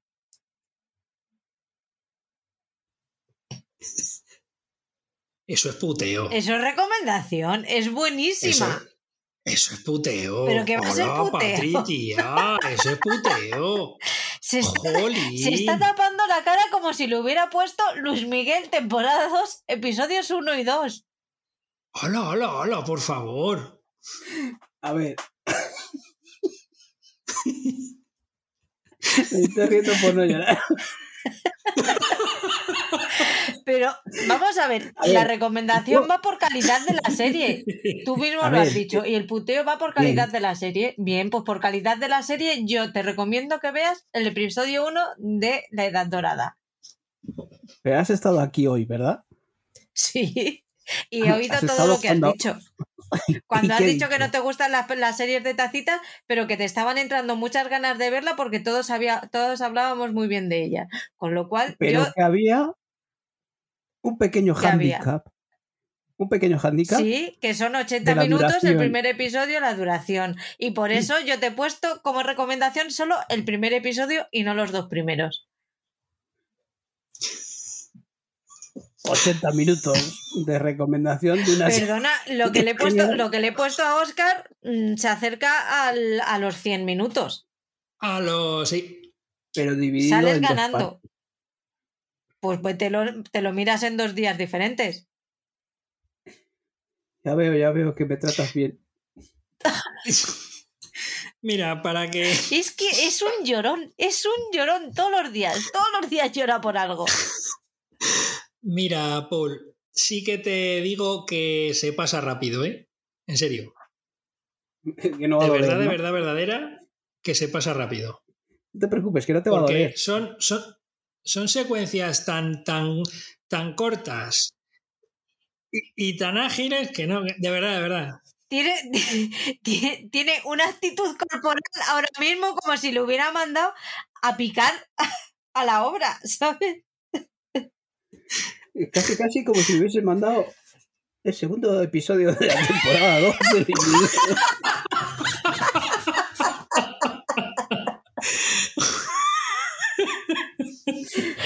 Mira, Me no creo en Dios, pero llévame pronto.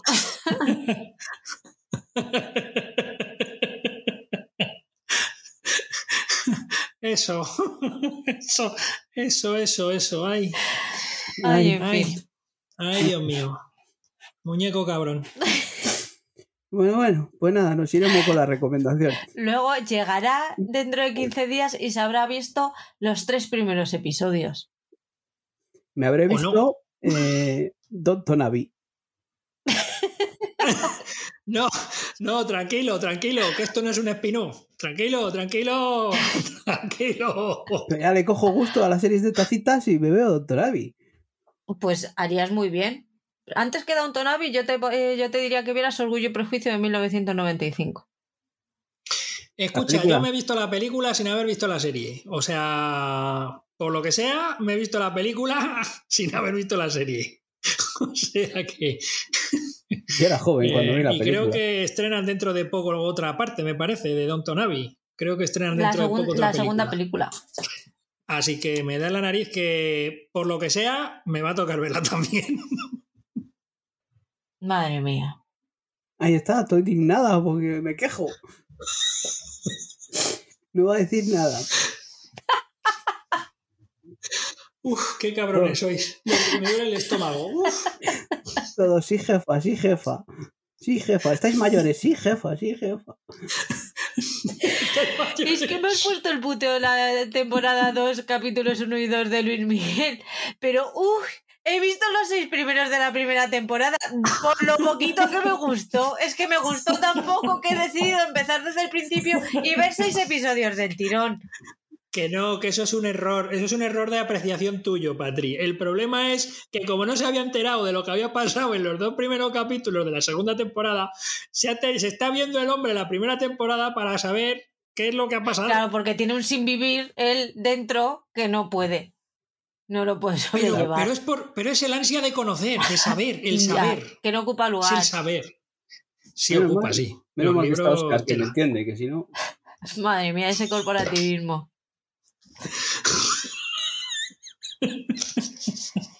En fin. ¿Por qué os he cogido cariño? Que si no. Nos mandaba a tomar por culo. ¿Cómo ha sido antes? Lo de con Esto cariño. lo cortarás, ¿no? Pues no lo sé. Pero, eh, Eso lo voy decidiendo en el momento. Ah, sí, con cariño, tú tienes la edad que tienes, pero. No cojas tanto cariño que, vamos, las puñaladas. Si, ahora porque estoy así de frente, si me giro, todavía se ve el puñal ahí de, de Luis Miguel. Pero si se lo he dicho a Oscar, no a ti. Ay, Pero, da igual, si, si yo tengo ya marcada la espalda. ¿Has, no- has visto como ya? Es que ya sois uno. Ya es que lo que le digo a uno lo siente el otro como propio. que sois unos trolls. Yo tengo los trolls en casa. No necesito trolls ya afuera. Si ya los tengo yo aquí. Ay. Ay, qué dolor de estómago, por favor. Venga, va, pues vamos ya con los comentarios a ver qué nos han escrito los escuchantes. Porque tenemos tarea, Paul. sí, hemos, eh, tenemos ahí un par de podcasts atrasados que nos han dejado comentarios y vamos a, a leerles todos. El podcast de, de series de los 90, pues Marta González nos dejó un mensaje y nos dijo, pues no me enteré, pero aquí va mi favorita de lejos, Twin Peaks. Muy buena serie, Twin Peaks. Sí, sí, yo ya lo comenté de que a mí fue una de las series que, que me enganchó a este mundillo. Patricia G. Acosta nos dice: Recordar series de los 90, como bien dijo Patri, me ha hecho sentir joven, ja ja ja. Me ha devuelto al colegio cuando compartía impresiones con mis amigas sobre Beverly Hills, El Príncipe del Rap o Friends. Muy buen podcast como siempre. Oscar, escucharte a ti es un placer y me muero de la risa con tus imitaciones de algunos personajes. Siempre os digo felicidades, se me hacen cortos, ya no me asusta ver un podcast de tres horas. Ahora digo, jo, qué corto. Un beso para los tres. ¿Por alusiones, Oscar? En los 90 al colegio, dice.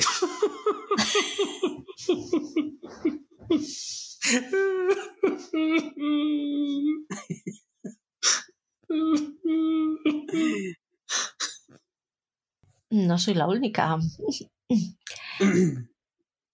Bueno, bueno, dejaremos los cuchillos aparte.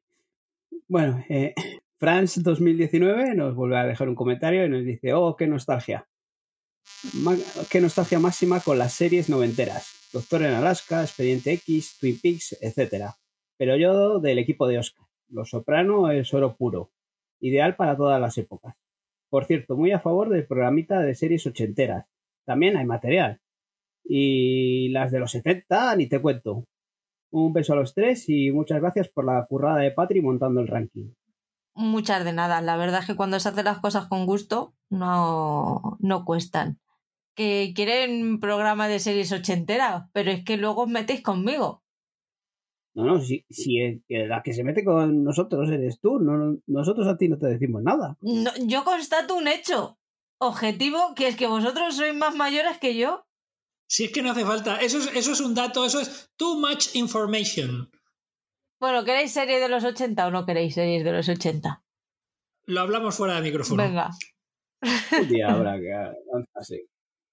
Anónimo nos dice, lo mejor, la mejor serie de todos los tiempos es, sin lugar a dudas, Friends. Yo estoy de acuerdo contigo, Anónimo. Yo no. Pero estoy de acuerdo, por ejemplo, en algunas de las obras que Anónimo ha escrito a lo largo de estos últimos tiempos. Por ejemplo, El Lazarillo de Tormes, que es una obra extraordinaria de la literatura española. Pues nada, pues fíjate que nos deja hasta un comentario por aquí, así que sí que le gusta escribir. Así que era, pues no sabemos quién será, pero si para la próxima nos escribe, pues que nos deje un mensajito de quién es. Así que bueno, pero muchas gracias por, por dejar el mensaje y pues un besito, un abrazo y, y muchas gracias por escucharnos. Muchas gracias. Bueno, pues ya el último de este programa eh, tenemos a Alberto W Series, nuestro amigo Alberto de Cultura Serefilea, que nos dice que muy buen programa. Pues muchas gracias Alberto por pasarse y escucharnos y, comentar.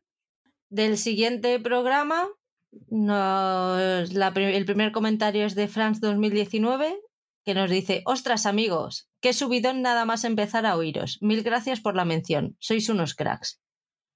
Ya comentamos que Franz eh, colabora en un podcast que se llama Frecuencia Global y que si no lo habéis escuchado aún, corred insensatos porque es de lo mejorcito que podéis escuchar en el mundo podcaster. Pues sí, encantados de, mencionar eh, este podcast que, que, es muy ameno y muy divertido.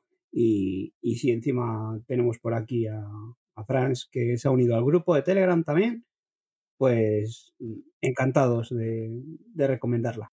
Bueno, Patricia G. Acosta, pues otra fiel de los comentarios y de escucharnos el podcast de Telegram, pues nos comenta y nos dice muchas felicidades como siempre. Hoy me he reído mucho con vuestro podcast. Te vuelvo a decir, necesito dos podcasts a la semana. Es señal de que lo estáis haciendo genial. Algún día me gustaría ver algún puteo de los que os ponéis entre vosotros, ya que muchas veces los oyentes quisiéramos reírnos o decir qué barbaridad, qué serie más mala. Seguid así, sois maravillosos y miraré de patrocinarlos. Un besazo enorme para los tres, hasta el próximo podcast. Que nos patrocinan, que nos vamos a tener que hacer camisetas como los futbolistas. ¡Hala, hala! Como los americanos. Ya tienes más cerca el sueldo, Oscar.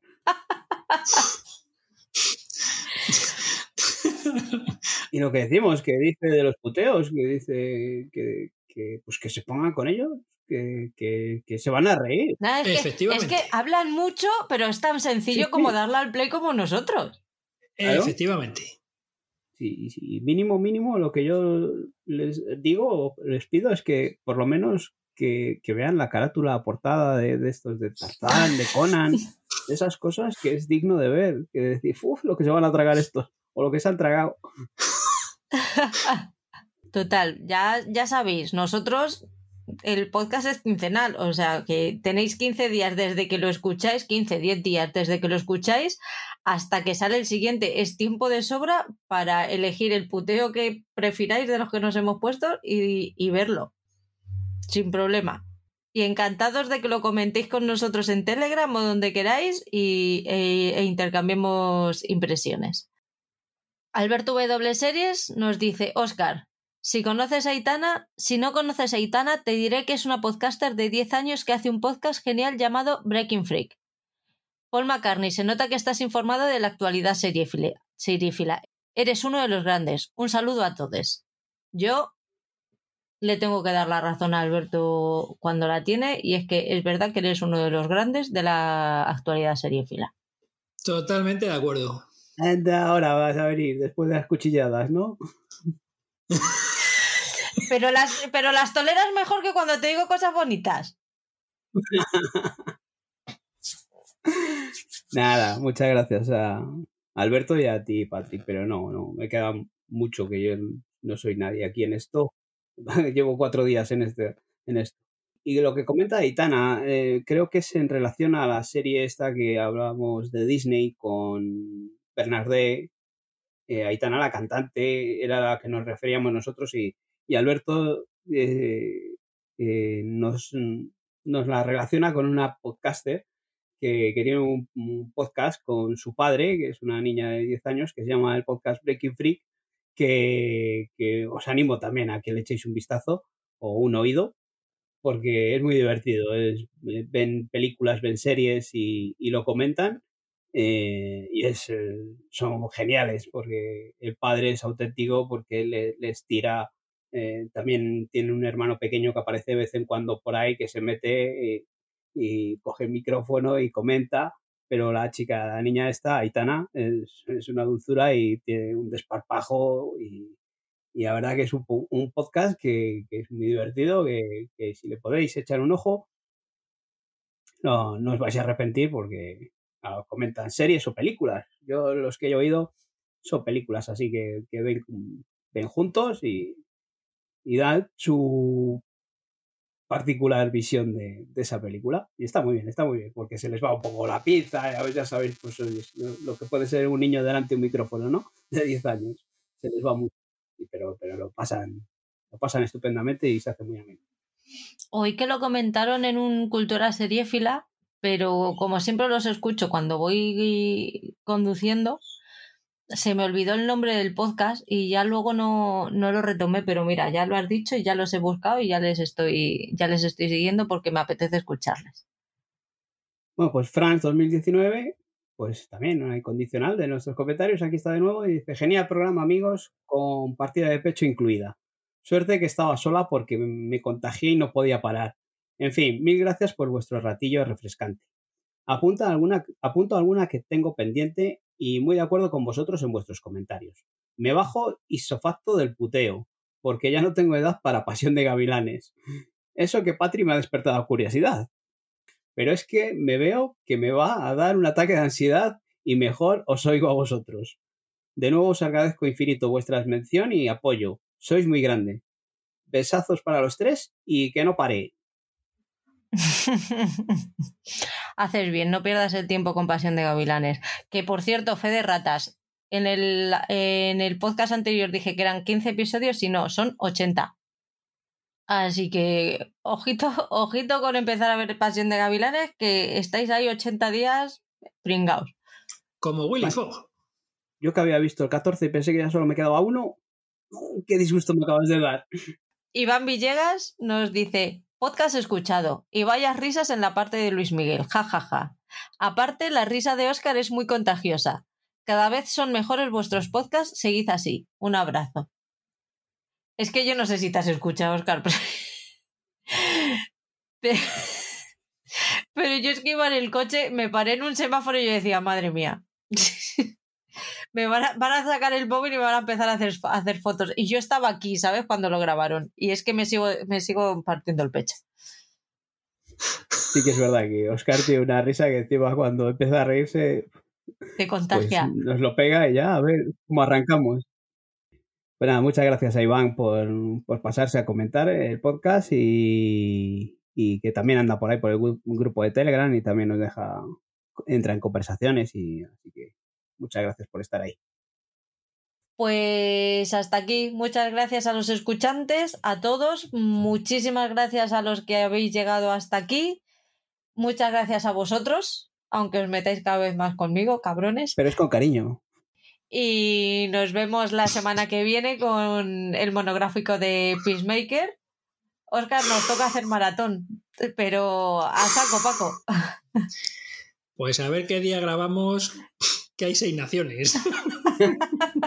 bueno, tú ahora nos pasas el calendario y ya intentamos ahí acoplar. No sé, no sé, lo tengo que mirar, no tengo ni idea. Veamos, que es lo de menos. El día que sea, ahí estaré. A ver si he podido ver la serie entera, claro, que esa es otra. Pues hasta aquí. Hoy espero que veáis muchas series, escuchantes, y vosotros mmm, también. No te jode que si no, no tenemos de qué hablar. O que veáis pocas, pero buenas. Y que, y que nos acompañéis en, los en las recomendaciones y en los puteos. Si tenéis posibilidad de encontrar Diario de una doctora, por favor, vedlo, porque según Paul es buenísima. Que le ha caído muy bien la muchacha, no tergiversemos. No, no, ha dicho que a él, a él no le parece una serie mala.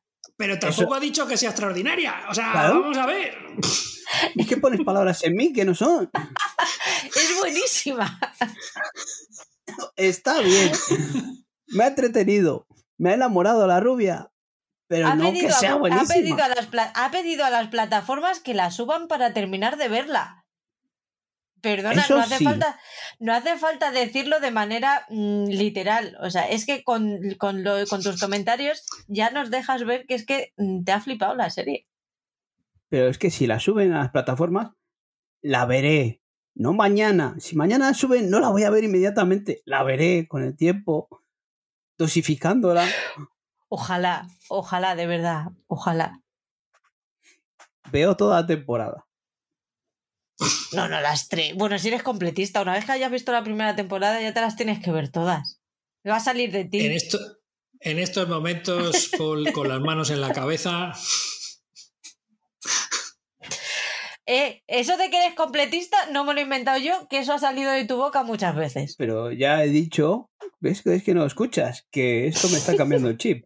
Y últimamente estoy dejando cosas en el camino. No es que no te escuche, es que me quedo con lo que quiero dependiendo de la situación. ¡Ay! Con cariño. Con cariño, siempre, siempre. Siempre desde el respeto y el cariño. ¿Las Bueno, puñaladas sangran que no- menos con cariño o qué? Siempre. ¿Cuántas tengo en la espalda hoy? Cuatro o cinco, ¿no? Perdí la Y cuenta. la del pecho, que esa me ha dolido, oh, la del pecho. Hasta la semana que viene, chicos. Chao, un abrazo a todos, gracias por escucharnos. Venga, un abrazo. Chao.